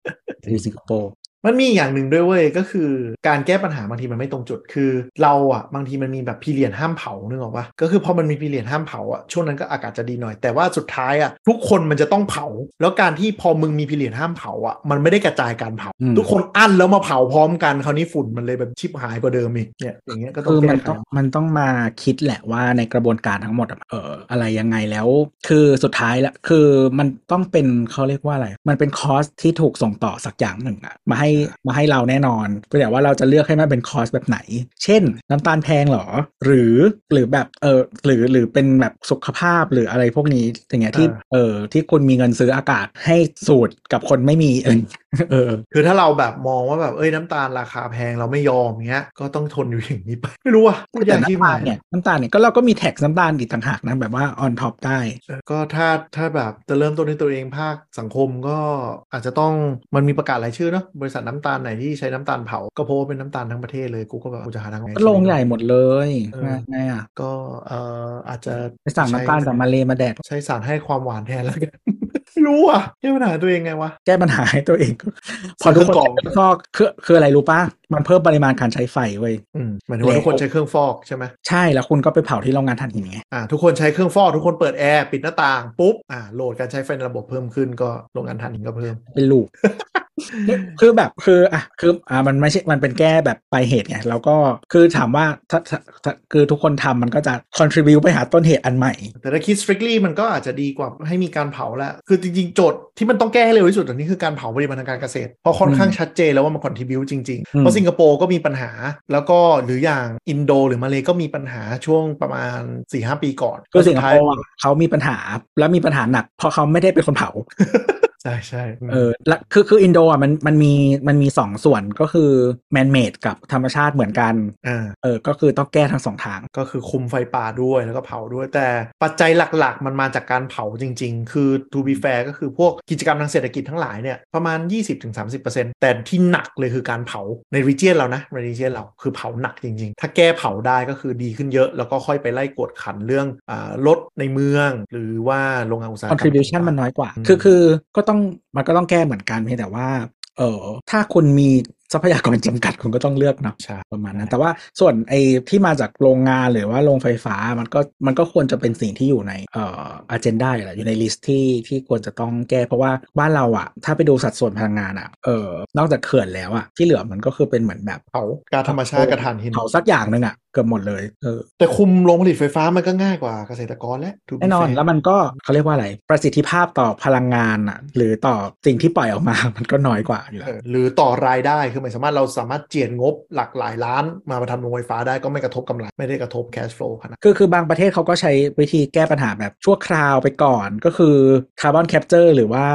ก็คือติดเครื่องฟอกที่โรงไฟฟ้าแม่งเลยนะ เออมันก็ช่วยนะ ช่วยมันช่วยมันช่วยมันช่วยมันช่วยได้เยอะ เออ มันก็คือเหมือนติดเครื่องฟอกที่โรงไฟฟ้า แล้วมันบังคับง่ายกว่าไงแล้ว มัน ก็ ก็มาบำบัดน้ำเสียแบบว่าก่อนมึงจะปล่อยนะก็คือก่อนมึงจะปล่อยอากาศนะมึงกรองก่อน อืม ประมาณนั้น ส่วนตัวเราก็อ่ะเก็บเงินซื้อเครื่องฟอกฮะดูเรื่องสเปคดีๆ แล้วก็ดูขนาดห้องที่เหมาะสมครับ ถ้าช่วงอากาศแย่ก็อาจจะจำใจเปิดแอร์ก็ต้องเปิดแล้วก็ล้างแอร์ถี่ขึ้นจาก 6 เดือน 1 ปี ก็ถ้าช่วงจบหน้าฝุ่นปุ๊บก็ล้างเลย หรือว่าล้างก่อนเข้าหน้าฝุ่นเลยก็จะช่วยได้เยอะระดับ แล้วก็ไอแผ่นกรองที่มันเป็นแบบ washable ของแอร์ อ่าก็ ล้า ล้าง งถอด เลย มาล้างเอง ล้างทีๆเลยก็ได้ถอ อา ด ทิตย์ มา อาทิตย์ละครั้งก็ยังได้นะ ใช่เพราะว่ากองหยามช่วยได้เยอะซื้อเครื่องกรองอากาศนะฮะเป็นสิ่งไอเทมประจำบ้านไปเลยแล้วก็ไปซื้อหน้าร้อนซะเพราะเครื่องกรองอากาศหน้าร้อนแม่งถูกถูกมากอย่าซื้ออย่าซื้อหน้าฝุ่น ไม่เราก็ขายราคาเดิมตลอดนะที่เราขาย โอ้ยคุณมันไม่นับดิ เอาพวกแบรนด์ตลาดสิ ช่วงหน้าร้อนมันก็จะเหมือนแบบอยู่ๆ มันก็แบบแข่งกันแย่งโอเวอร์สต็อกมาแล้วแบบชิบหายละขายไม่ออก เหมือนซื้อแอร์เหมือนซื้อแอร์หน้าหนาวอะจะถูกกว่าหนะเรา นั่นแหละ ถ้าชาวางแผนการเงินดีๆ ก็ช่วยประหยัดได้เยอะครับ แล้วก็ท้ายก็ดู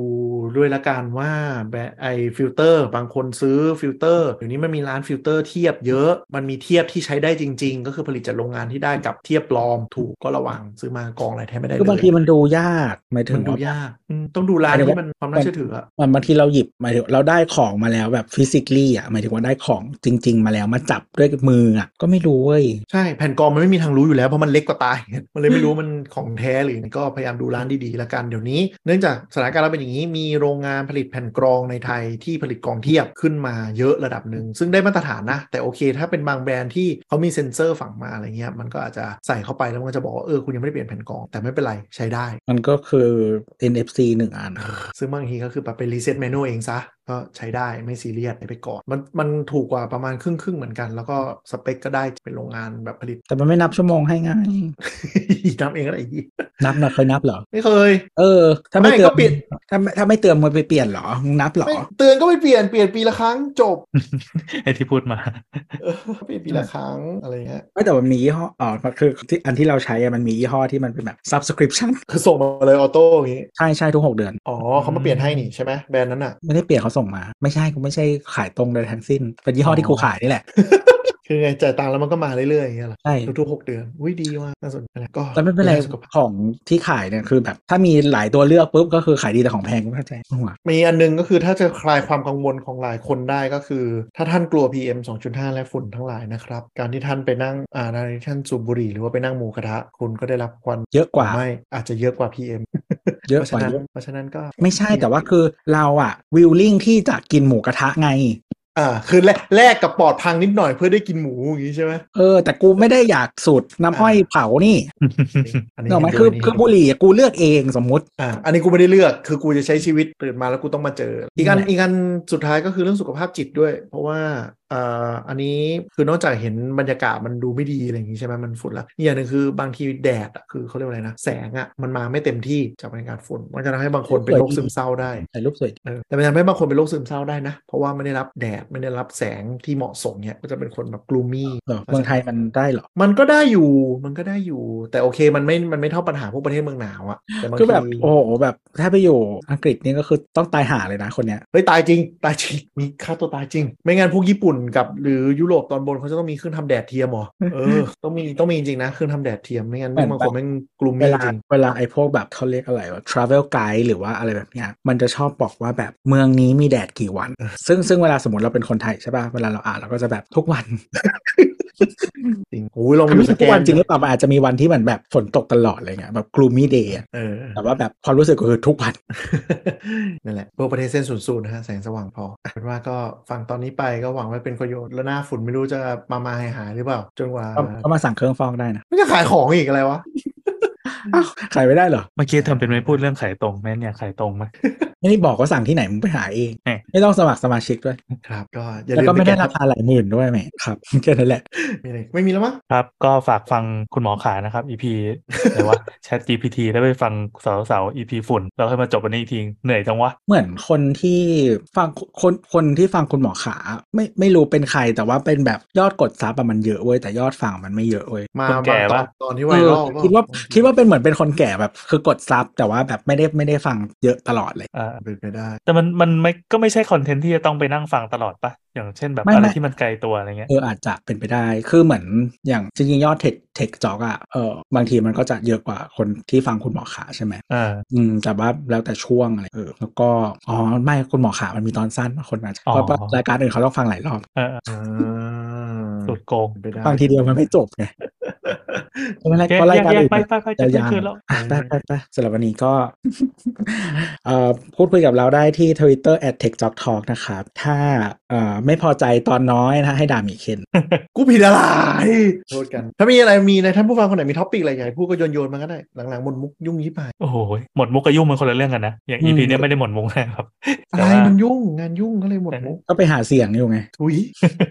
เออรู้สึกว่าพ้นโควิดมาแล้วแบบชีวิตยังไม่ชินดูยุ่งยุ่งๆเนี่ยมีอะไรต้องทำ ดีหรือไม่ดี มันก็ดีในแง่หนึ่งแอคทิวิตี้มันก็กลับมาไงแต่ทุกคนมันดูแบบเหมือนชดเชยช่วงที่ขาดหายอะ ไม่ชอบเลยอ่ะ ชอบตอนโควิดมากกว่า เออเนี่ยเรา เอา ทัวร์ลงตรงนี้นะ เราดูสงกรารปีเนี้ยสงกรารปีปล่อยผีอะไม่รู้จะเกิดเรื่องอะไรมั่ง ก็แบบมีความสุขมากเลยแบบ ที่ไม่ต้องออกจากบ้านอ่ะ หรือออกไปก็ไม่มีคนอ่ะเยี่ยไหม ใช่ใช่ใช่ คุณตัวนะครับคุณตัวนะผมไม่เกี่ยว ผมเห็นใจทุกเห็นใจกูเถอะ ไม่ชีวิตกูดี จ้ะอ่ะ ลากันไปก่อนครับ สวัสดีครับ บ๊ายบาย ใบาย